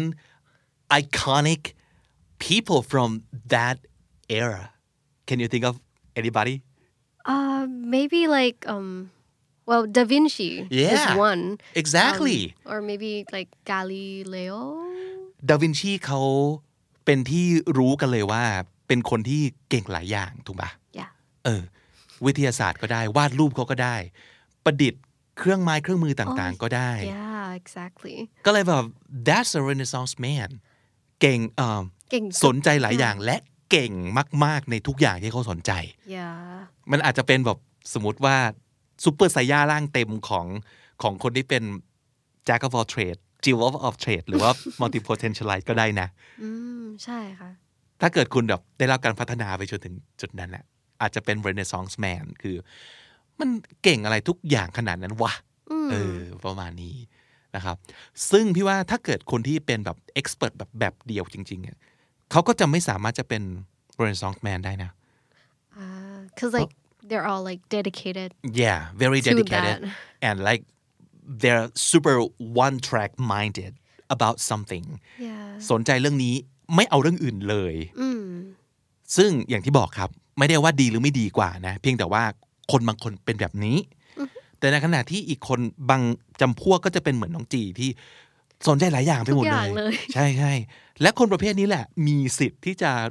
พัฒนาไปเป็น Renaissance man หรือ Renaissance woman ว้าวก็ได้ see how how how do you feel about that now I feel good Like, yeah I don't I don't feel bad of like being a pet already yeah cause like mm, that's a potential path for you yeah Yeah. exactly ก็เลยอยากจะเอามาฝากกันไว้นะครับสำหรับคนที่ มีคนพูดเขาว่า passion กรอกหูเยอะๆอะมันมันเหมือนแบบเป็นเขาเรียกอะไรอะเป็นดาบสองคมเหมือนกันเนาะมันสามารถจะทำให้คนกระตือรือร้น แล้วก็พยายามมองหา passion ของตัวเอง if there's one อืมค่ะ that would you know push you into um, pursuing that which is which is a good thing if you can find that but on the contrary if you don't have one single passion there's nothing wrong with you either right you could probably pursuing and potentially be good in those many interests that you like yeah หลังจากนี้ทุกคนก็ไม่ต้องแบบรู้สึกแย่ที่แบบคิดว่าเฮ้ยตัวเองเป็นเป็ดฉันแบบไม่เก่งอะไรสักอย่างเลย ไม่มี passion ในการทำงานอะไรสักอย่าง การเป็นเป็ดก็ไม่ใช่เรื่องที่แย่ เสมอนะคะ แค่คุณต้องรู้ว่าตัวเองเป็นยังไง ใช่แล้วก็เอาแค่ชอบอะไรที่อยู่ตรงหน้า ก็ทำมันเยอะๆนั่นแหละอืมเดี๋ยวเดี๋ยวอนาคตอาจจะรู้เองว่า โอเค ฉันจะเป็นไปเป็น expert หรือจะเป็น expert ก็ได้โอ้ยชอบคำนี้ดีไหมดีไหมจะเป็น expert หรือจะเป็น expert ดีก็แล้วแต่คุณนะครับ สรุปสับที่น่าสนใจในวันนี้จากการพูดคุยกันกับน้องจีเนาะมีประมาณสัก 3คำ ที่เราอยากแนะนำให้ทุกคนรู้จักกันไว้นะครับคำแรกคือคำว่าอะไรครับน้องจี jack of all trades หรือว่าจะเป็น jill of all trades ก็ได้ค่ะแจ็คกันจิลเนาะใช่ถ้าเป็นผู้ชายก็เป็นแจ็คไป ถ้าเป็นผู้หญิงก็ jill เลยค่ะ แล้วก็สร้อยห้อยท้ายก็คือ master of none อ่า Jack of all trades master of none แปลว่า ก็น่าจะเรียกได้ว่าเป็นมนุษย์เป็ด ที่ชอบทำหลาย ๆ อย่าง แล้วก็ไม่ได้เก่งแบบหนึ่งอย่างไปเลยคำที่สองคือคำว่า multi potentialite นะครับ multi potentialite แปลตรงตัวเลย multi แปลว่าหลากหลาย potential ก็คือศักยภาพนะครับ คนที่อาจจะมีศักยภาพในการเก่งหลาย ๆ อย่าง อย่างน้อยเขาต้องเป็นคนที่มีความสนใจมากกว่าหนึ่งนะครับ ก็อาจจะหลายๆนี่แหละไม่รู้แบบเท่าไหร่แหละ แต่ว่าสนใจไปหมดเลย แล้วก็พยายามฝึกฝนเรียนรู้ตัวเองในหลาย ๆ สิ่งหลาย ๆ อย่างนั้นอยู่นะครับ นั่นคือ multi potentialite และอีกคำหนึ่งสุดท้ายก็คือ renaissance man ครับ แปลว่าคำนี้ก็อยากให้นึกถึงดาวินชีไว้เลยค่ะ ก็คือคนที่ชอบหลาย ๆ อย่าง แล้วก็เก่งกับทุกอย่างที่ชอบเลยนั่นคือ 3คำในวันนี้นะครับ และถ้าติดตามฟังคำนี้ดีมาตั้งแต่ episode แรกนะครับ มาถึงวันนี้คุณจะได้สะสมศัพท์ไปแล้วทั้งหมด 4,491 คำและสำนวนครับ วันนี้เป็น episode ที่แบบชิลๆสบายๆ คุยๆกัน แต่ว่าเราเพิ่มความ bilingual ลงไปนะครับ อยากรู้ว่าคุณผู้ฟังชอบแบบนี้ไหมนะครับ หรือว่าอยากจะให้ไม่เอาไม่เอาเอาภาษาไทยไปเลยดีกว่า หรือไม่เอาไม่เอาเอาภาษาอังกฤษเยอะๆ หรือแบบนี้ดีแล้ว อยากฟังความเห็นอยู่เนาะน้องจีรู้สึกยังไงบ้างจริงๆก็ชอบมากนะคะ รู้สึกว่าเออสนุกดี ก็อยากให้คุณผู้ฟังทุกคนแบบสนุกไปด้วยเนาะใช่ แล้วเอาจริงๆนะครับ ถ้าสมมติเกิดเราพูดคุยกับคนที่เป็นไบลิงโกเหมือนกัน 2 ภาษาเหมือนกัน และอยากจะฝึกฝนไปด้วยกัน เพราะว่าการพูด2ภาษาเป็นวิธีการฝึกที่ดีมากๆนะเอออย่าไปอย่าไปคิดว่ามันคือการไทยคำอังกฤษคำหรือว่าเป็นการแบบดัดจริตหน้าหมันไส้ อย่างน้อยเรารู้ตัวว่าเรากำลังฝึกภาษาอยู่ แล้วก็ฝึกกับคนที่เขาจะโอเคกับการคุยแบบนี้อย่างผมคงไม่ชวนคนอื่นมาทำรายการแบบนี้ แต่ผมรู้ว่าน้องจีหนึ่งคืออาจทำได้สองอยากอยากคุยกันแบบนี้นะครับ ผมเชื่อว่าคุณผู้ฟังน่าจะหาได้นะ คนที่อยากจะลอง ฝึกของสองภาษาไปแบบนี้ หรือว่าจะภาษาเดียวไปเลยก็ได้ คือคุยอังกฤษกันไปเลยก็ได้ แต่ว่าประเด็นคือเราต้องลองหาวิธีในการฝึกภาษาที่เหมาะสมสำหรับเรา นั่นแหละนะครับ และนั่นก็คือคำนี้ดีประจำวันนี้ค่ะ ฝากติดตามฟังรายการของเราได้ทาง YouTube Spotify และทุกที่ที่คุณฟังพอดแคสต์สำหรับวันนี้ผมบิ๊กบุญและจีค่ะ ไปก่อนนะครับ แล้วก็อย่าลืมเข้ามา เก็บสะสมศัพท์กันทุกวันวันละนิด ภาษาอังกฤษจะได้ แข็งแรง สวัสดีครับ สวัสดีค่ะ The Standard Podcast, eye opening for your ears. คุณผู้ฟังครับมีใครที่เคยรู้สึกบ้างว่าฮ่าเรานี่มันเป็นคนน่าเบื่อสุดๆเลยอ่า is it okay to be boring or to be a boring person เคยถามตัวเองไหมว่ามัน เรารู้ตัวแหละว่าเราไม่ใช่คนที่แบบน่าสนใจ และเป็นที่แบบจับจ้องของทุกคนไม่ได้โดดเด่นขนาดนั้น แน่ ๆอยู่แล้วแหละ แต่บางครั้งก็เริ่มรู้สึกว่า แค่ไม่น่าสนใจเท่าไหร่ก็เรื่องหนึ่งแต่ถึงกับน่าเบื่อเลยเนี่ยเฮ้ยมันเราไม่อยากเป็นอย่างนั้นเนี่ยเออ แต่ก่อนอื่นนะฮะคำที่พูดกันผิดบ่อยมากเลยเนาะเออ adjective แล้วก็เติม ed กับ ing เนี่ย อืม มันเป็นสิ่งที่ หลายๆ คนยังสับสนอยู่เนาะงั้นท่องง่าย ๆ เลย I'm bored I'm boring ท่องแค่สองคำนี้เป็นแม่บทไว้เลยนะครับ แล้วก็เอาไป apply กับทุกอย่างได้หมดเลยเนาะ I'm bored เติม ed แปลว่ารู้สึก ฉันรู้สึกเบื่อ I'm bored I'm boring แปลว่าน่าเบื่อ นั่นคือถ้าเกิดบอกว่า I'm boring คือฉันเป็นคนน่าเบื่อ ฉันนี่มันน่าเบื่อจริง ๆ นะครับ verb ตัวอื่นๆก็ บางทีทั้ง verb ทั้ง adjective นะหลาย ๆ อันก็ใช้ได้คล้าย ๆ กันคือ สมมติคาว่า interest นะครับ interest เป็นเป็นทั้ง verb แล้วก็เป็นทั้งคำนามด้วยนะแต่ว่าพอเอามาใช้แบบ I'm interesting กับ I'm interested ก็ความหมายต่างกัน พอ it ปั๊บจะหมายถึงเรารู้สึกนะครับ ก็คือ I'm interested ฉันรู้สึกสนใจ แต่ถ้า I'm interesting ก็คือฉันเป็นคนน่าสนใจ นะฮะเพราะฉะนั้นท่องไว้แค่ bore อย่างเดียวก็น่าจะช่วยเนาะผมก็ใช้วิธีนี้นะ สมมติว่ามันจะมีกฎไวยากรณ์ซึ่งแบบ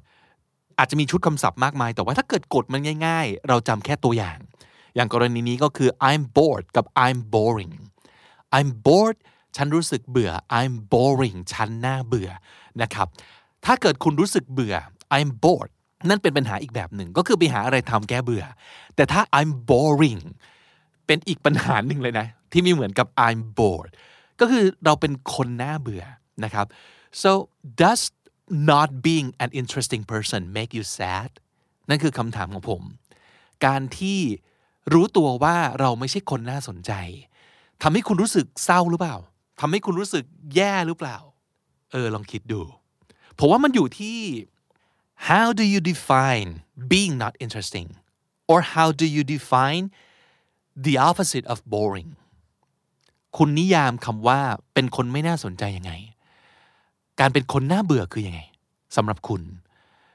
แล้วอะไรที่มันอยู่ตรงข้ามกับความน่าเบื่อ นั่นคือภาพที่คุณคิดว่ามันดีใช่ไหม คุณเห็นภาพนั้นชัดหรือเปล่า คนที่น่าสนใจคืออะไรล่ะครับ คนที่ไม่น่าเบื่อคือต้องยังไง a person who shines all the time with their magnetic personality or their magnetism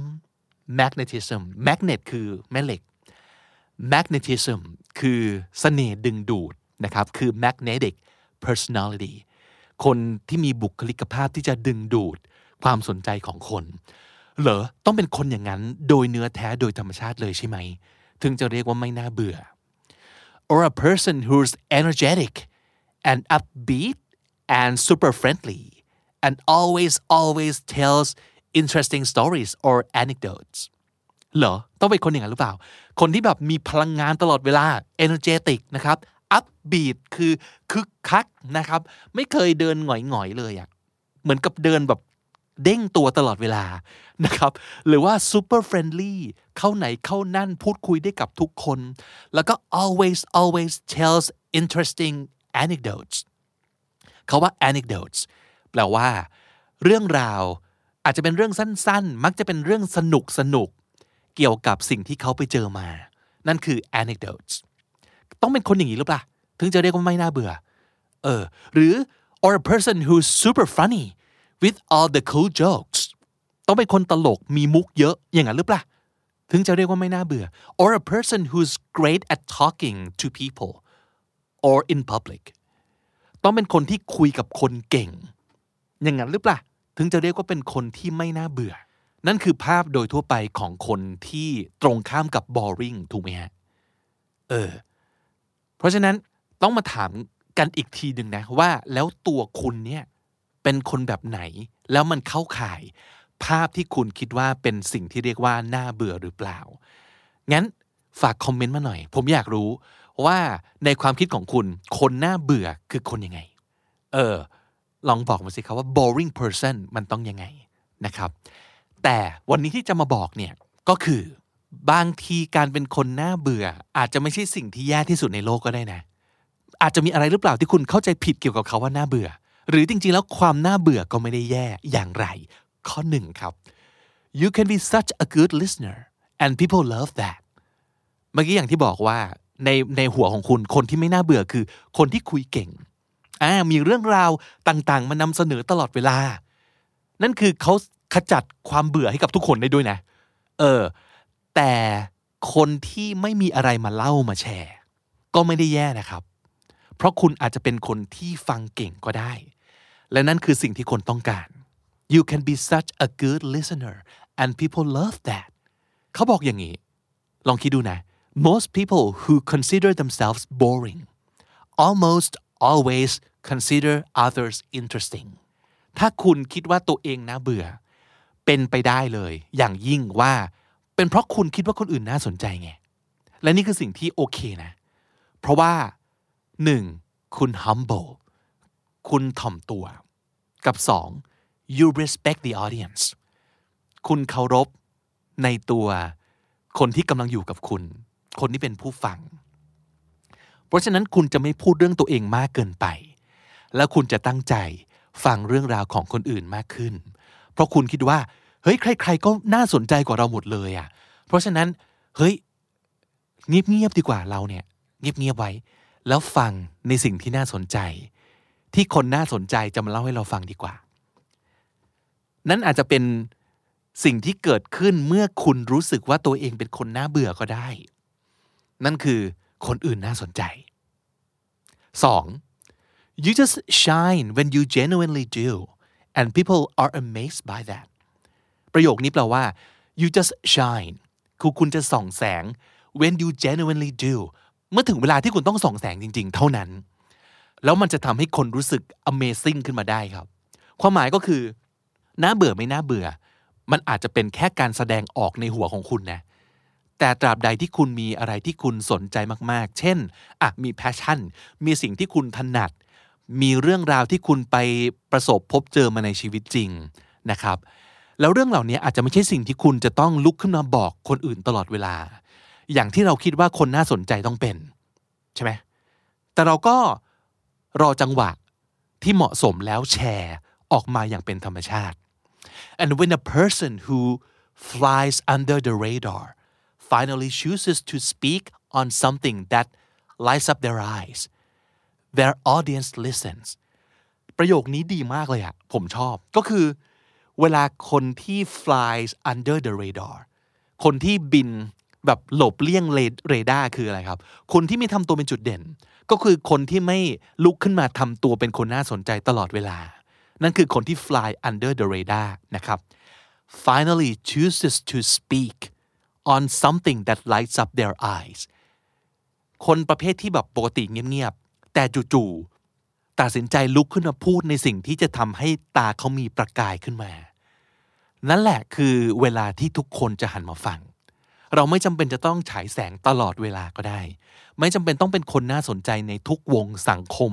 ทุกวงสนทนาก็ได้ เราเป็นผู้ฟังที่ดีได้เสมอครับ เราเป็น participant ที่ดีกับทุกกิจกรรมได้เสมอ โดยไม่จำเป็นต้องเป็นผู้นำหรือคนที่โดดเด่น แต่เมื่อไหร่ก็ตามครับ ที่วงสนทนา พัดพาไปสู่เรื่องที่เราสนใจจริงๆอะแล้วเราพูดขึ้นมา อย่างคนที่รู้ดี อย่างคนที่มีความรู้สึกกับมันอย่างจริงใจ และประกายตาของเราคือวิบวับขึ้นมาเลย นั่นแหละคือสิ่งที่ทุกคนจะแบบ เฮ้ย คนคนนี้แม่งมี passion ว่ะ ปกติไม่ได้พูดอะไรเยอะ แต่พอพูดถึงเรื่องนี้ขึ้นมา เฮ้ย เราเห็นชีวิตชีวาในตัวของเขา moment นั่นแหละครับ ที่คุณจะเป็นคนน่าสนใจจริง ๆ โดยที่คุณไม่รู้สึกว่าคุณจำเป็นต้อง keep personality ของความน่าสนใจตลอดเวลาเลยก็ได้ ผมจะบอกอย่างนี้ ความน่าสนใจไม่จำเป็นจะต้องเป็นบุคลิกภาพของคุณแบบ always on ก็ได้นะ แต่มันอาจจะเป็นบางโมเมนต์ที่คุณรู้สึกจริง ๆ แล้วเลือกที่จะลุกขึ้นมาพูด หรือลุกขึ้นมาแสดงออก คุณน่าสนใจเป็นโมเมนต์ก็ได้นะครับ ไม่จำเป็นจะต้อง all the time ข้อ 3 ครับ you are a puzzle to others and that can be a good thing a puzzle ก็คือปริศนาเออการที่เราเป็นคนเหมือนเงียบๆไม่ค่อยลุกขึ้นมาแชร์อะไรนะครับ นั่งยิ้มยิ้มอยู่เฉยๆเราอาจจะรู้สึกว่าแบบนี้น่าเบื่อ บางคนอาจจะคิดว่าอย่างนี้น่าเบื่อถูก ก็ไม่ปฏิเสธนะมีคนคิดอย่างนั้นจริง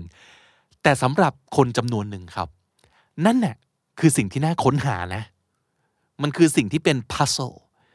เป็นปริศนาที่รอคอยการเข้าไปค้นพบ ว่า เอ๊ะ คนคนนี้น่าสนใจอย่างไรนะ มันอาจจะเป็นออร่าบางอย่าง ที่คุณคิดว่ามันน่าเบื่อ แต่คนอื่นคิดว่ามันน่าสนใจ ก็ได้นะฮะ เพราะฉะนั้นสิ่งที่ในหัวของคุณบอกตัวเองว่ามันน่าเบื่อ อาจจะเป็นความน่าค้นหาไง แล้วมีอีกคำหนึ่งที่อยากจะให้เราเราท่องไว้เลยคือ better to remain silent and be thought a fool than to speak and to remove all doubt คำกล่าวนี้เขาบอกว่ามาจากเอบรฮัมลิงคอนดีกว่านะ ที่เราจะอยู่เงียบๆแล้วคนอื่นคิดว่าเราซื่อบื้อหรือโง่หรือไม่รู้อะไร ดีกว่าเปิดปาก แล้วไขข้อข้องใจทุกอย่าง ว่า อ้อมันเป็นคนบื้อแล้วไม่รู้เรื่องอะไรจริง ๆ ด้วย เขากำลังจะบอกว่า บางทีเงียบไว้ก็ได้เปรียบนะ การไม่จำเป็นจะต้องแสดงให้ทุกคนรู้ว่าเรารู้อะไรหรือน่าสนใจอะไรตลอดเวลา หรือเราเป็นคนยังไง มันก็จะสร้างความน่าค้นหาในอีกแบบหนึ่งได้เหมือนกัน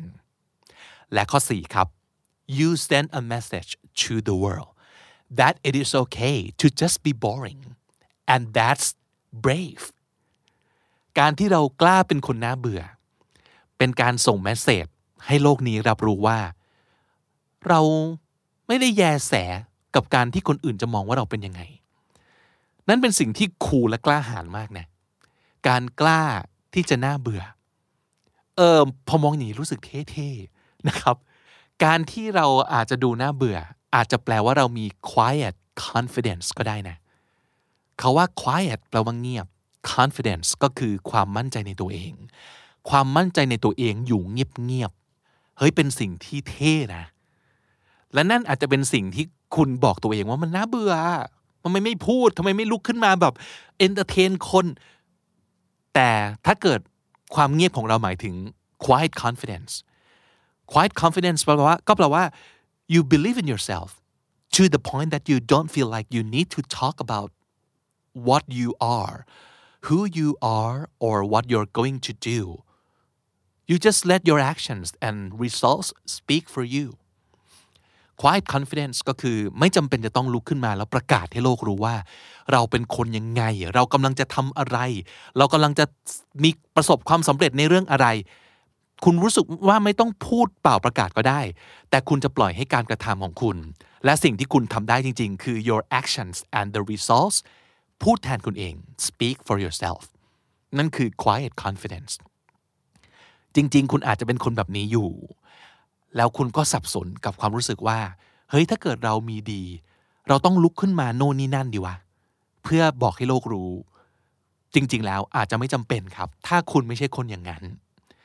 เออ มันเป็นความรู้สึกขัดแย้งในตัวเองนั่นแหละ ในบางครั้งที่เรารู้สึกว่า เฮ้ยมันจำเป็นหรือเปล่าที่เราจะต้องฉายแสง ถ้าเรามีแสงให้ฉายอะแต่บางทีอาจจะไม่จำเป็นก็ได้ ผมอยากย้ำอีกครั้งว่า คุณไม่จำเป็นจะต้องเป็นคนที่น่าสนใจในบุคลิกภาพ แบบ always on 24 ชั่วโมงก็ได้ แต่เราเป็นคนน่าสนใจเป็นบางโมเมนต์ก็ไม่ผิดอะไร ถ้านั่นเป็นธรรมชาติของเรานะครับ เพราะฉะนั้นข้อหนึ่งฮะ summary นะสรุปให้ฟังนิดหนึ่งว่าทำไมจริง ๆ แล้ว ความรู้สึกน่าเบื่ออาจจะไม่ได้แย่อย่างที่คุณคิด หนึ่งมันอาจจะแปลว่าเราฟังเก่ง เพราะถ้าเราคิดว่าเราตัวเราเองไม่น่าสนใจ อาจจะแปลว่าเรากำลังมองว่าคนอื่นๆ นั่นแหละที่น่าสนใจ แล้วเราก็จะไปให้ความสนใจกับเขา อันนี้โค้ดที่แบบ all time favorite ของผมเลยนะครับ if you're interested you're interesting หรือว่า when you're interested you're interesting ก็คือเมื่อไหร่ก็ตามที่คุณแสดงความสนใจกับคนอื่น หรือเรื่องราวรอบตัว คุณจะกลายเป็นคนน่าสนใจไปเอง โดยอัตโนมัตินะครับ อันที่สองเราเลือกแสดงแพชชั่นแท้จริงของเราได้ แค่ในโอกาสที่มันเกิดขึ้นอย่างเป็นธรรมชาติ โดยไม่ต้องรู้สึกพยายามก็ได้นะครับ อันที่สามหลาย ๆ คนมองว่าคนนิ่ง ๆ เงียบ ๆ เรียบ ๆ เนี่ย มันน่าค้นหากว่าคนที่ฉายแสงและแสดงตัวตนตลอดเวลา เพราะว่าถ้าเกิดเป็นอย่างนั้นเนี่ย เขาจะรู้สึกว่า อ๋อ โอเค เขาบอกหมดแล้วว่าเขาเป็นยังไง ไม่เหลืออะไรให้เราค้นหาเลย และนั่นเป็นสิ่งที่ไม่ได้เป็นเสน่ห์ดึงดูดสำหรับคนทุกคนเสมอไปนะ อืม เพราะบางทีคนเราก็อยากค้นหาความน่าสนใจของคนอีกคนด้วยตัวของเขาเอง เออ และอันที่สี่ครับ การไม่ได้แสดงความน่าสนใจออกมา อาจจะแปลว่า เรามีความมั่นใจในตัวเองอยู่อย่างเงียบๆก็เป็นได้อย่างที่เรียกว่า quiet confidence เพราะฉะนั้น ลองสำรวจตัวเองดีๆครับว่าไอ้คำว่าคนน่าเบื่อเนี่ยมันคือเลเบลที่คนอื่นมาแปะให้เรา หรือว่าเป็นสิ่งที่คุณแปะให้กับตัวเองอยู่กันแน่ คุณผู้ฟังครับ The Standard Podcast กำลังจะมี YouTube Channel เป็นของตัวเอง แยกออกมาจาก The Standard ช่องหลักนะครับ ใครสนใจที่จะติดตามเฉพาะเรื่องพอดแคสต์เป็นหลักก็ขอให้ตามมาตามมาครับ เรากำลังจะย้ายบ้าน คุณตามไปกด sub รอไว้ได้เลยนะครับ search The Standard Podcast ใน YouTube หรือว่าตามลิงก์ที่อยู่ใน description ของ episode นี้ไปได้เลย ฝากด้วยสำหรับบ้านใหม่ของเราทุกคนนะครับ และศัพท์ที่น่าสนใจในวันนี้มีอะไรบ้างมาดูกันครับ I'm bored เติม ed คือรู้สึกครับ I'm bored คือฉันรู้สึกเบื่อ แต่ถ้า I am boring นั่นคือฉันเป็นคนน่าเบื่อ ไม่เหมือนกันนะครับ I'm bored ฉันรู้สึกเบื่อ I'm boring คนน่าเบื่อคำต่อมา magnetism มาจาก magnet นะครับ magnetism ก็แปลว่า บุคลิกภาพที่ดึงดูด มีเสน่ห์ดึงดูดความสนใจของคนอื่นนะครับ magnetism anecdote คำนี้แปลว่า เรื่องซึ่งมักจะสั้นๆ หรือสนุกสนุกหรือตลกตลกขำๆ ที่เราเล่าสู่กันฟังนะครับ อาจจะเป็นสิ่งที่เราไปเจอมาด้วยตัวเอง หรือว่าอาจจะเป็นสิ่งที่ฟังมาจากคนอื่นก็ได้นะครับ แต่ว่าเรื่องสั้นๆ หนุกๆ นั่นคือ anecdote fly under the radar fly under the radar บิน โดยที่แบบเรดาร์จับไม่ได้ก็คือไม่ทำตัวโดดเด่นนะครับ fly under the radar quiet confidence quiet confidence ก็คือความมั่นใจ เงียบๆแบบรู้ว่าเรามีดี โดยไม่ต้องบอกคนอื่นตลอดเวลานะครับ quiet confidence และสุดท้ายนะครับ ประโยคนี้เป็นโค้ดจากอับราฮัมลิงคอนครับ better to remain silent and be thought a fool than to speak and remove all doubt ก็คืออยู่เงียบๆให้คนคิดว่าไม่รู้ประสีประสาอะไรซื่อบื้อหรือโง่โง่ๆดีกว่าเปิดปากแล้วก็พูดอะไรมากมาย แล้วก็ทำให้คนอื่นอ๋อไม่สงสัยละ มันเป็นคนซื่อบื้องี่เง่า แล้วก็โง่โง่จริง ๆ อย่างที่เราคิดนั่นแหละนะครับ better to remain silent and be thought a fool than to speak and to remove all doubt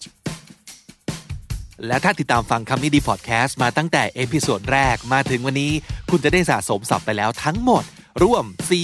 4,769 คำและสำนวนครับ และนั่นก็คือคำนี้ดีพอดแคสต์ประจำวันนี้นะครับ ฝากติดตามฟังรายการของเราได้ทั้งทาง YouTube Spotify และทุกที่ที่คุณฟังพอดแคสต์ครับ ผมบิ๊กบุญวันนี้ไปก่อนนะครับ อย่าลืมเข้ามาสะสมศัพท์กันทุกวันวันละนิด ภาษาอังกฤษจะได้แข็งแรง สวัสดีครับ The Standard Podcast, eye opening for your ears. คุณผู้ฟังครับเราพูดกันบ่อยเรื่องเกี่ยวกับการพูดกับตัวเอง หรือว่า self talk ใช่ไหมครับ ซึ่งก็มีประโยชน์ทั้งในแง่ของ 1. การฝึกภาษานะครับถ้าเกิดคุณ self talk เป็นภาษาอังกฤษนะ หรือว่าอีกอย่างหนึ่งก็คือมันช่วยให้คุณได้คุยกับตัวเองนะครับ it helps you stay in touch with yourself reflect reflect เราก็พูดถึง คำนี้บ่อยเหมือนกันนะก็คือการสะท้อนนะครับการสะท้อนกับเราว่า ครุ่นคิดถึงสิ่งที่เราทำลงไป ถึงสิ่งที่เราคิดในช่วงนี้ ถึงทุกสิ่งทุกอย่างที่เกิดขึ้นกับเรานะครับ ถ้าเกิดเราไม่มีเวลาให้กับตัวเองเลย เราก็จะไม่ได้ reflect เราก็จะไหลไปตามทุกสิ่งทุกอย่างที่มันเกิดขึ้นรอบตัวเรานะครับ แต่ทีนี้พอเราอยู่กับตัวเองเยอะๆเนี่ยคืออุตสาห์การเวลาเอาไว้เพื่อคุยกับตัวเองแล้ว แต่ในบางเวลาที่เราเพิ่งจะผ่านอะไรที่มันแย่ๆมานะครับ แล้วก็จิตตกนะครับ อยู่ในภาวะจิตอ่อน มันก็จะมีคำพูดประมาณหนึ่ง ซึ่งสามารถจะผุดขึ้นมาทำร้าย ตัวเราได้ ซึ่งอันนี้ไม่ดีนะ เราต้องรู้เท่าทันนะครับ คือมันมีโอกาสที่จะเกิดขึ้นได้นั่นแหละ ไม่แปลก แต่ว่าเราต้องรู้ว่า เฮ้ย ไม่ดีแหละ ไม่โอเคแหละนะครับคำพูดเหล่านี้เช่นอะไรบ้าง ก็เป็นต้นว่า why am I here ฉันไปอยู่ตรงนี้ทำไมวะนะครับ why do I even exist ฉันเกิดมาทำไมเนี่ย เราจะมาอยู่ตรงนี้ยังไง exist ก็คือมีอยู่เป็นอยู่นะครับ why do I exist ฉันเกิดมาทำไมวะ เออ เราอยู่ตรงนี้แล้วมันมีประโยชน์อะไร nobody needs me ไม่มีใครต้องการเราหรอก I'm making no difference ฉันไม่ทำให้เกิดความแตกต่าง อะไรกับโลกใบนี้เลย มีฉันกับไม่มีฉัน ค่าเท่ากัน I'm useless ฉันเป็นคนไม่มีประโยชน์เลย แล้วก็ if I die the world will keep moving like nothing happens anyway ซึ่งจริง ๆ ประโยคเนี้ยมันเป็นความจริงของโลกอยู่แล้วนะ ก็คือ ต่อให้ฉันตายไปเนี่ย โลกก็ยังคงหมุนต่อไปเหมือนไม่มีอะไรเกิดขึ้น ซึ่งมันเป็นความจริงอยู่แล้วครับ ไม่ว่าอะไรจะเกิดขึ้นบนโลกนี้ ต่อให้คนตายแต่ไปทั้งโลกนะครับ โลกก็ยังหมุนต่อไปอยู่ดีนะครับ หรือว่าไม่ว่าจะเกิดอะไรเลวร้ายขึ้นแค่ไหน ทุกสิ่งทุกอย่างมันก็ยังต้องดำเนินต่อไปนะครับ ซึ่งมันก็เป็นเรื่องปกติอยู่แล้ว แต่ว่าไอ้ความที่มันเป็นแฟกต์ต่อให้เป็นแฟกต์เหล่านี้เนี่ยนะมันจะมาทำร้ายเราในช่วงที่จิตใจเราอ่อนแอได้มากเป็นพิเศษ เพราะฉะนั้นอาจจะมีคำถามนี้ที่หลายคน เฝ้าถามตัวเองด้วยความคับข้องใจ ก็คือ why the world needs me โลกนี้จะต้องการเราไปทำไม เรามีประโยชน์อะไร เรามีคุณค่าอะไร เราจะอยู่ตรงนี้ทำไมนะครับ วันนี้อยากจะชวนคิดถึงเรื่องนี้กัน อย่างจริงจัง ถ้าเกิดเรื่องนี้มันเป็นปัญหากับคุณอยู่นะครับ ซึ่งก็หมายถึงว่ามันบั่นทอน บั่นทอนไม่ให้เรา รู้สึกแฮปปี้ที่จะตื่นเช้ามาในทุกวันแล้วมีความหวัง แล้วอยากทำนู่นทำนี่ ด้วยความคึกคักกระฉับกระเฉง ความคึกคักกระฉับกระเฉงมันสำคัญนะไม่งั้นมันจะรู้สึกเหนื่อย รู้สึกเหนื่อยมากๆนะครับ อันแรกเลย you are rare คาว่า rare R A R E นะครับ นอกจากจะแปลว่าสเต็กแบบชุ่มเลือดแล้วนะครับ เดือออกใช่ไหมมันจะมี rare medium medium rare แล้วก็ well done rare นี่คือแบบชุ่มชุ่มโชคมาเลยนะครับ แต่ rare ในความหมายเนี้ยมันหมายถึงว่าหายาก ไม่ค่อยมี ไม่ค่อยมีที่ไหนนะครับ you are rare นั่นก็แปลว่า ไม่มีใครเหมือนคุณอีกแล้วนะครับ Have you ever thought that there is only one you in the whole world เคยคิดไหมครับว่าในโลกเนี่ยมีคุณอยู่แค่คนเดียวเองนะ Sure there might be some people who are better at things you're good at for example but it doesn't matter มันไม่เกี่ยวกับว่าเราอาจจะมีอะไรหลาย ๆ อย่างคล้ายกับอีกหลาย ๆ คน เช่น เราเป็นคนเก่งเลขสมมติ ก็จะมีคนเก่งเลขเหมือนเราอีกเต็มเลย อีกเยอะแยะเลยด้วยนะครับ หรือว่าเราเป็นคนตัวสูง แต่มันก็ต้องมีคนสูงกว่าเราไง หรือว่าเราเป็นคนสวย ก็ต้องมีคนสวยกว่าเรา อันนั้นน่ะมันก็ใช่นะครับ แต่นั้นมันจะเกิดจากการที่เราเปรียบเทียบตัวคุณเองกับคนอื่น because you're just not comparing yourself to others you shouldn't be comparing yourself to anyone else เราไม่ควรจะเปรียบเทียบตัวเรากับคนอื่น เพราะว่าต่อให้เราดีที่สุดเก่งที่สุด มันจะมีคนที่ดีที่สุด ดีกว่าและเก่งกว่าเสมออยู่ดี คิดแบบนี้ไม่ช่วยอะไรนะครับ แต่ว่าให้ไปโฟกัสตรงที่ความแตกต่าง ไม่มีคนเหมือนเราเป๊ะอย่างนี้อีกแล้ว you are unique nobody else is exactly like you you are irreplaceable คาว่า irreplaceable มันอาจจะฟังดูสูงส่งมากเลย ไม่มีอะไรมาทดแทนได้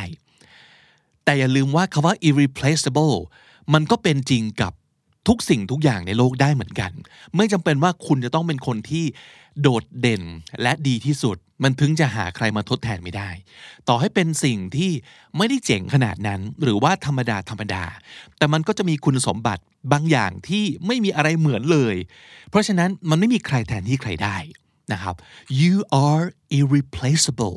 you are rare ให้นึกถึงเรื่องนี้เอาไว้นะครับ ไม่มีใครเหมือนคุณอีกแล้ว อันที่สอง your experience is worthy and unique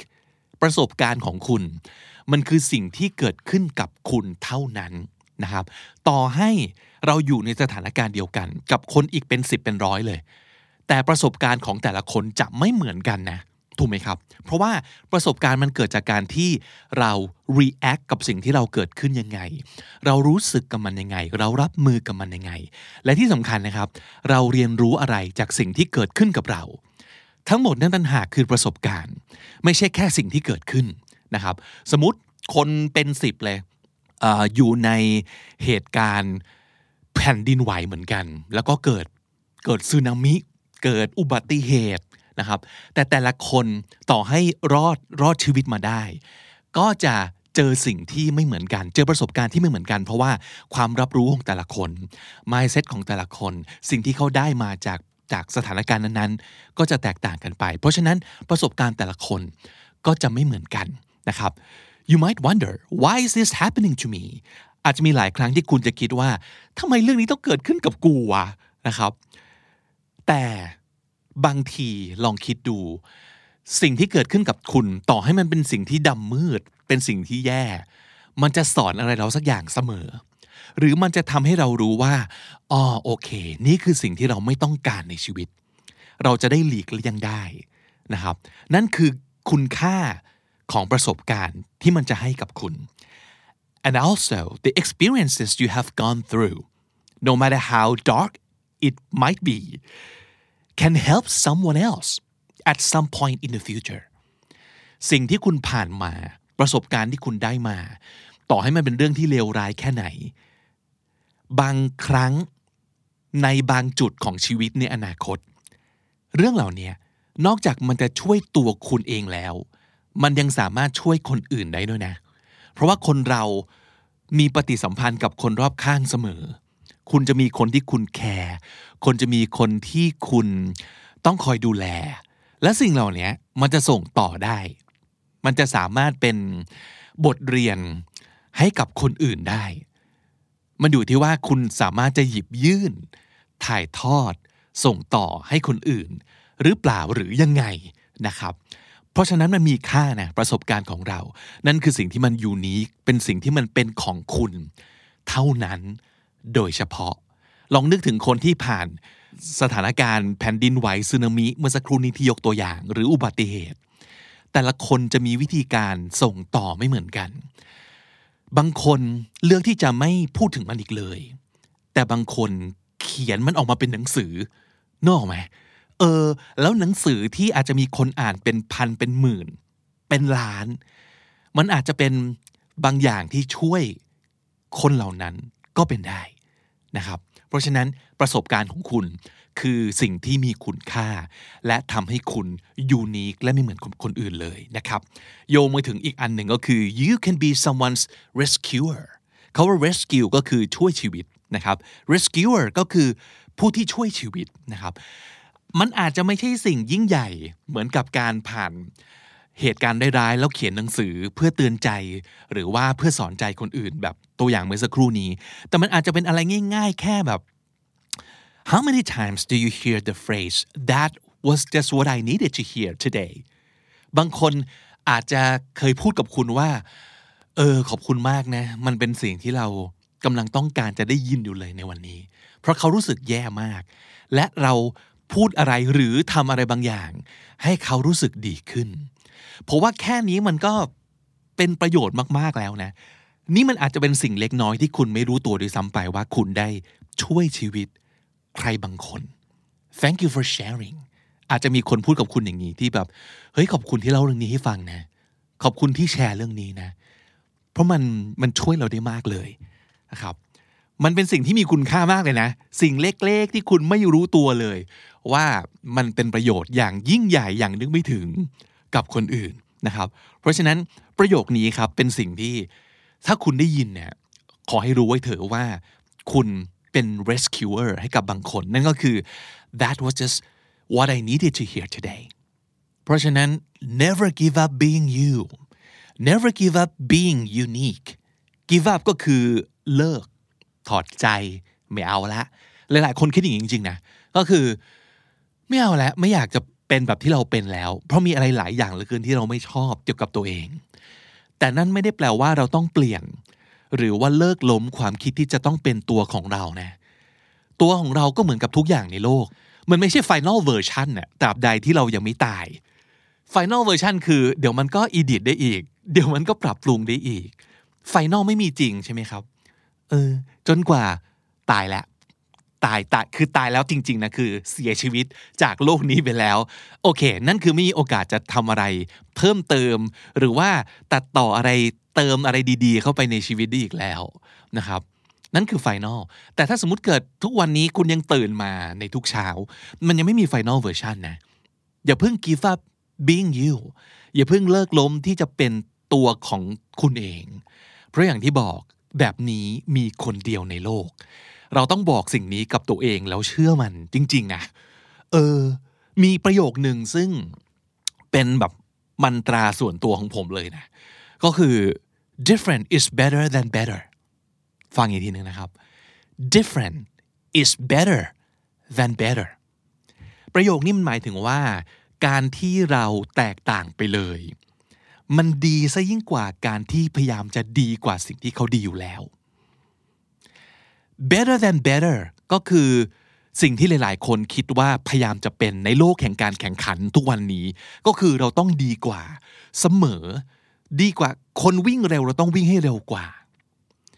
คนพิมพ์ดีดเร็วเราต้องพิมพ์ให้เร็วกว่า คนกล้ามโตเราต้องกล้ามโตกว่ามันซิกแพคเราต้องชัดกว่า มีคนสวยเหรอเราต้องสวยกว่า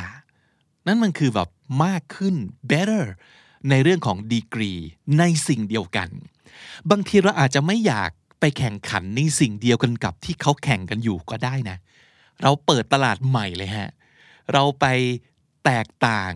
ในแบบอื่น ในแบบที่เราเป็นจริง ๆ อย่าลืมว่าคนที่เขาประสบความสำเร็จมาในทุกวันเนี้ยเขาก็ไม่รู้นะ ว่า เออ โลกต้องการสิ่งนี้เนาะแต่จากการที่เขาทำในสิ่งที่เขาชอบ แล้วทำได้ดี แล้วหมกมุ่นกับมันอยู่กับมัน โดยอาจจะไม่แคร์ว่า เออณจุดนั้นเนี่ย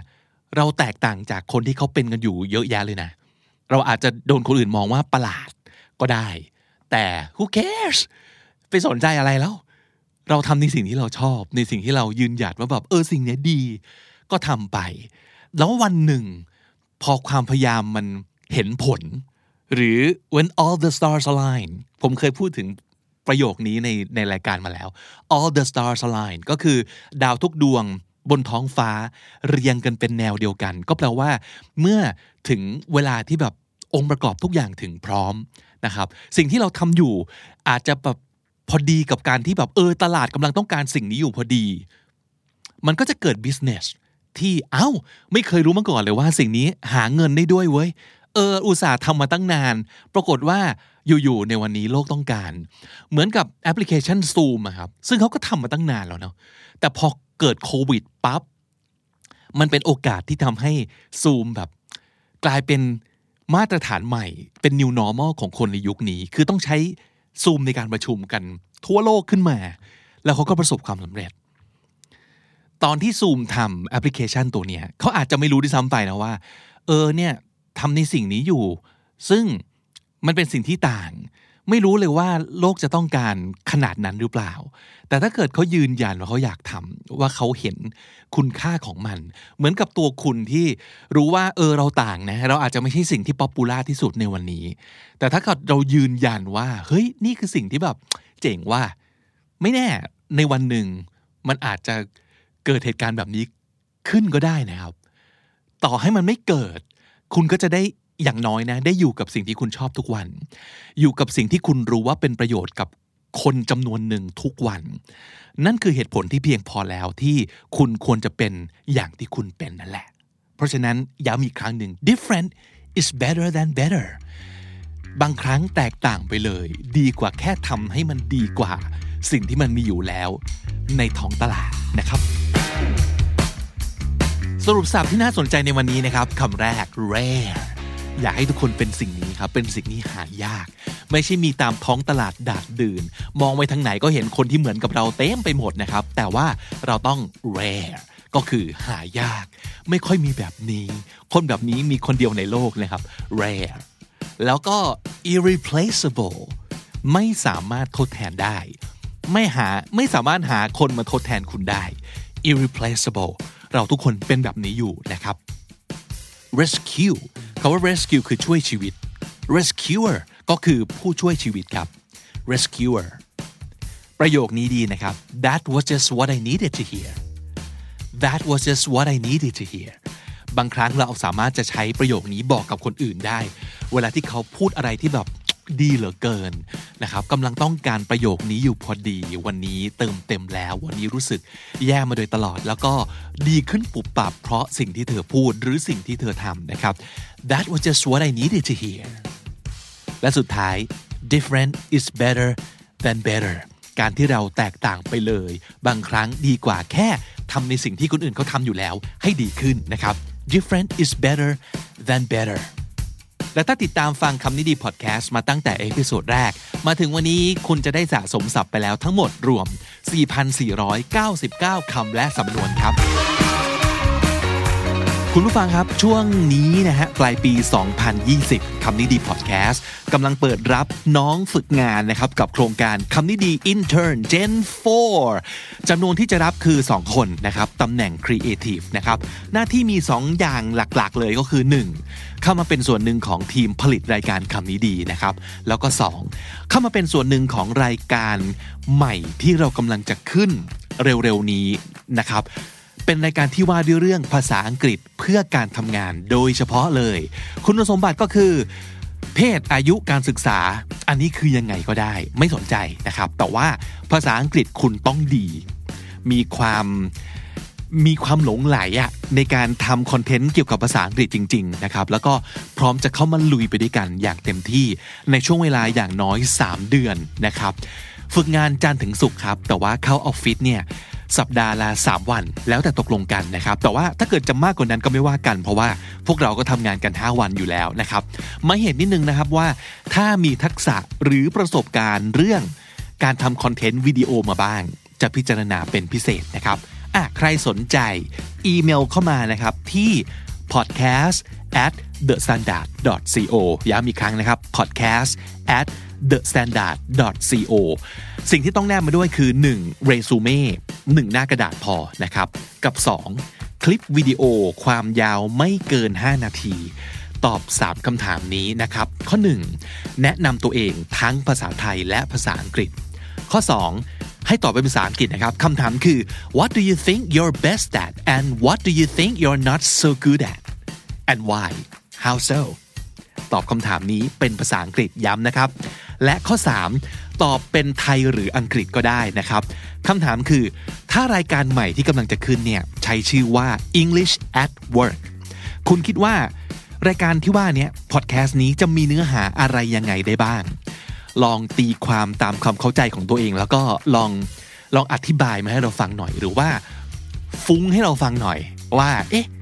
มันจะทำอะไรได้บ้างนะ เกี่ยวกับอะไรได้บ้างนะครับย้ำอีกครั้งหนึ่งนะครับ วิดีโอคลิปนี้ไม่เกิน 5 นาทีนะครับ สามารถดูโพยได้ ตัดต่อได้ไม่ว่ากันตามสบายนะครับ แล้วก็ทั้งหมดนี้ส่งมาที่ย้ำอีกหนึ่งครั้ง podcast at the standard co นะครับ ตั้งชื่ออีเมลตรงช่อง subject ว่าคำนี้ดี intern gen 4 knd intern gen 4นะครับ ให้ส่งมาภายในวันที่ 15 พฤศจิกายน 2020 นี้นะครับ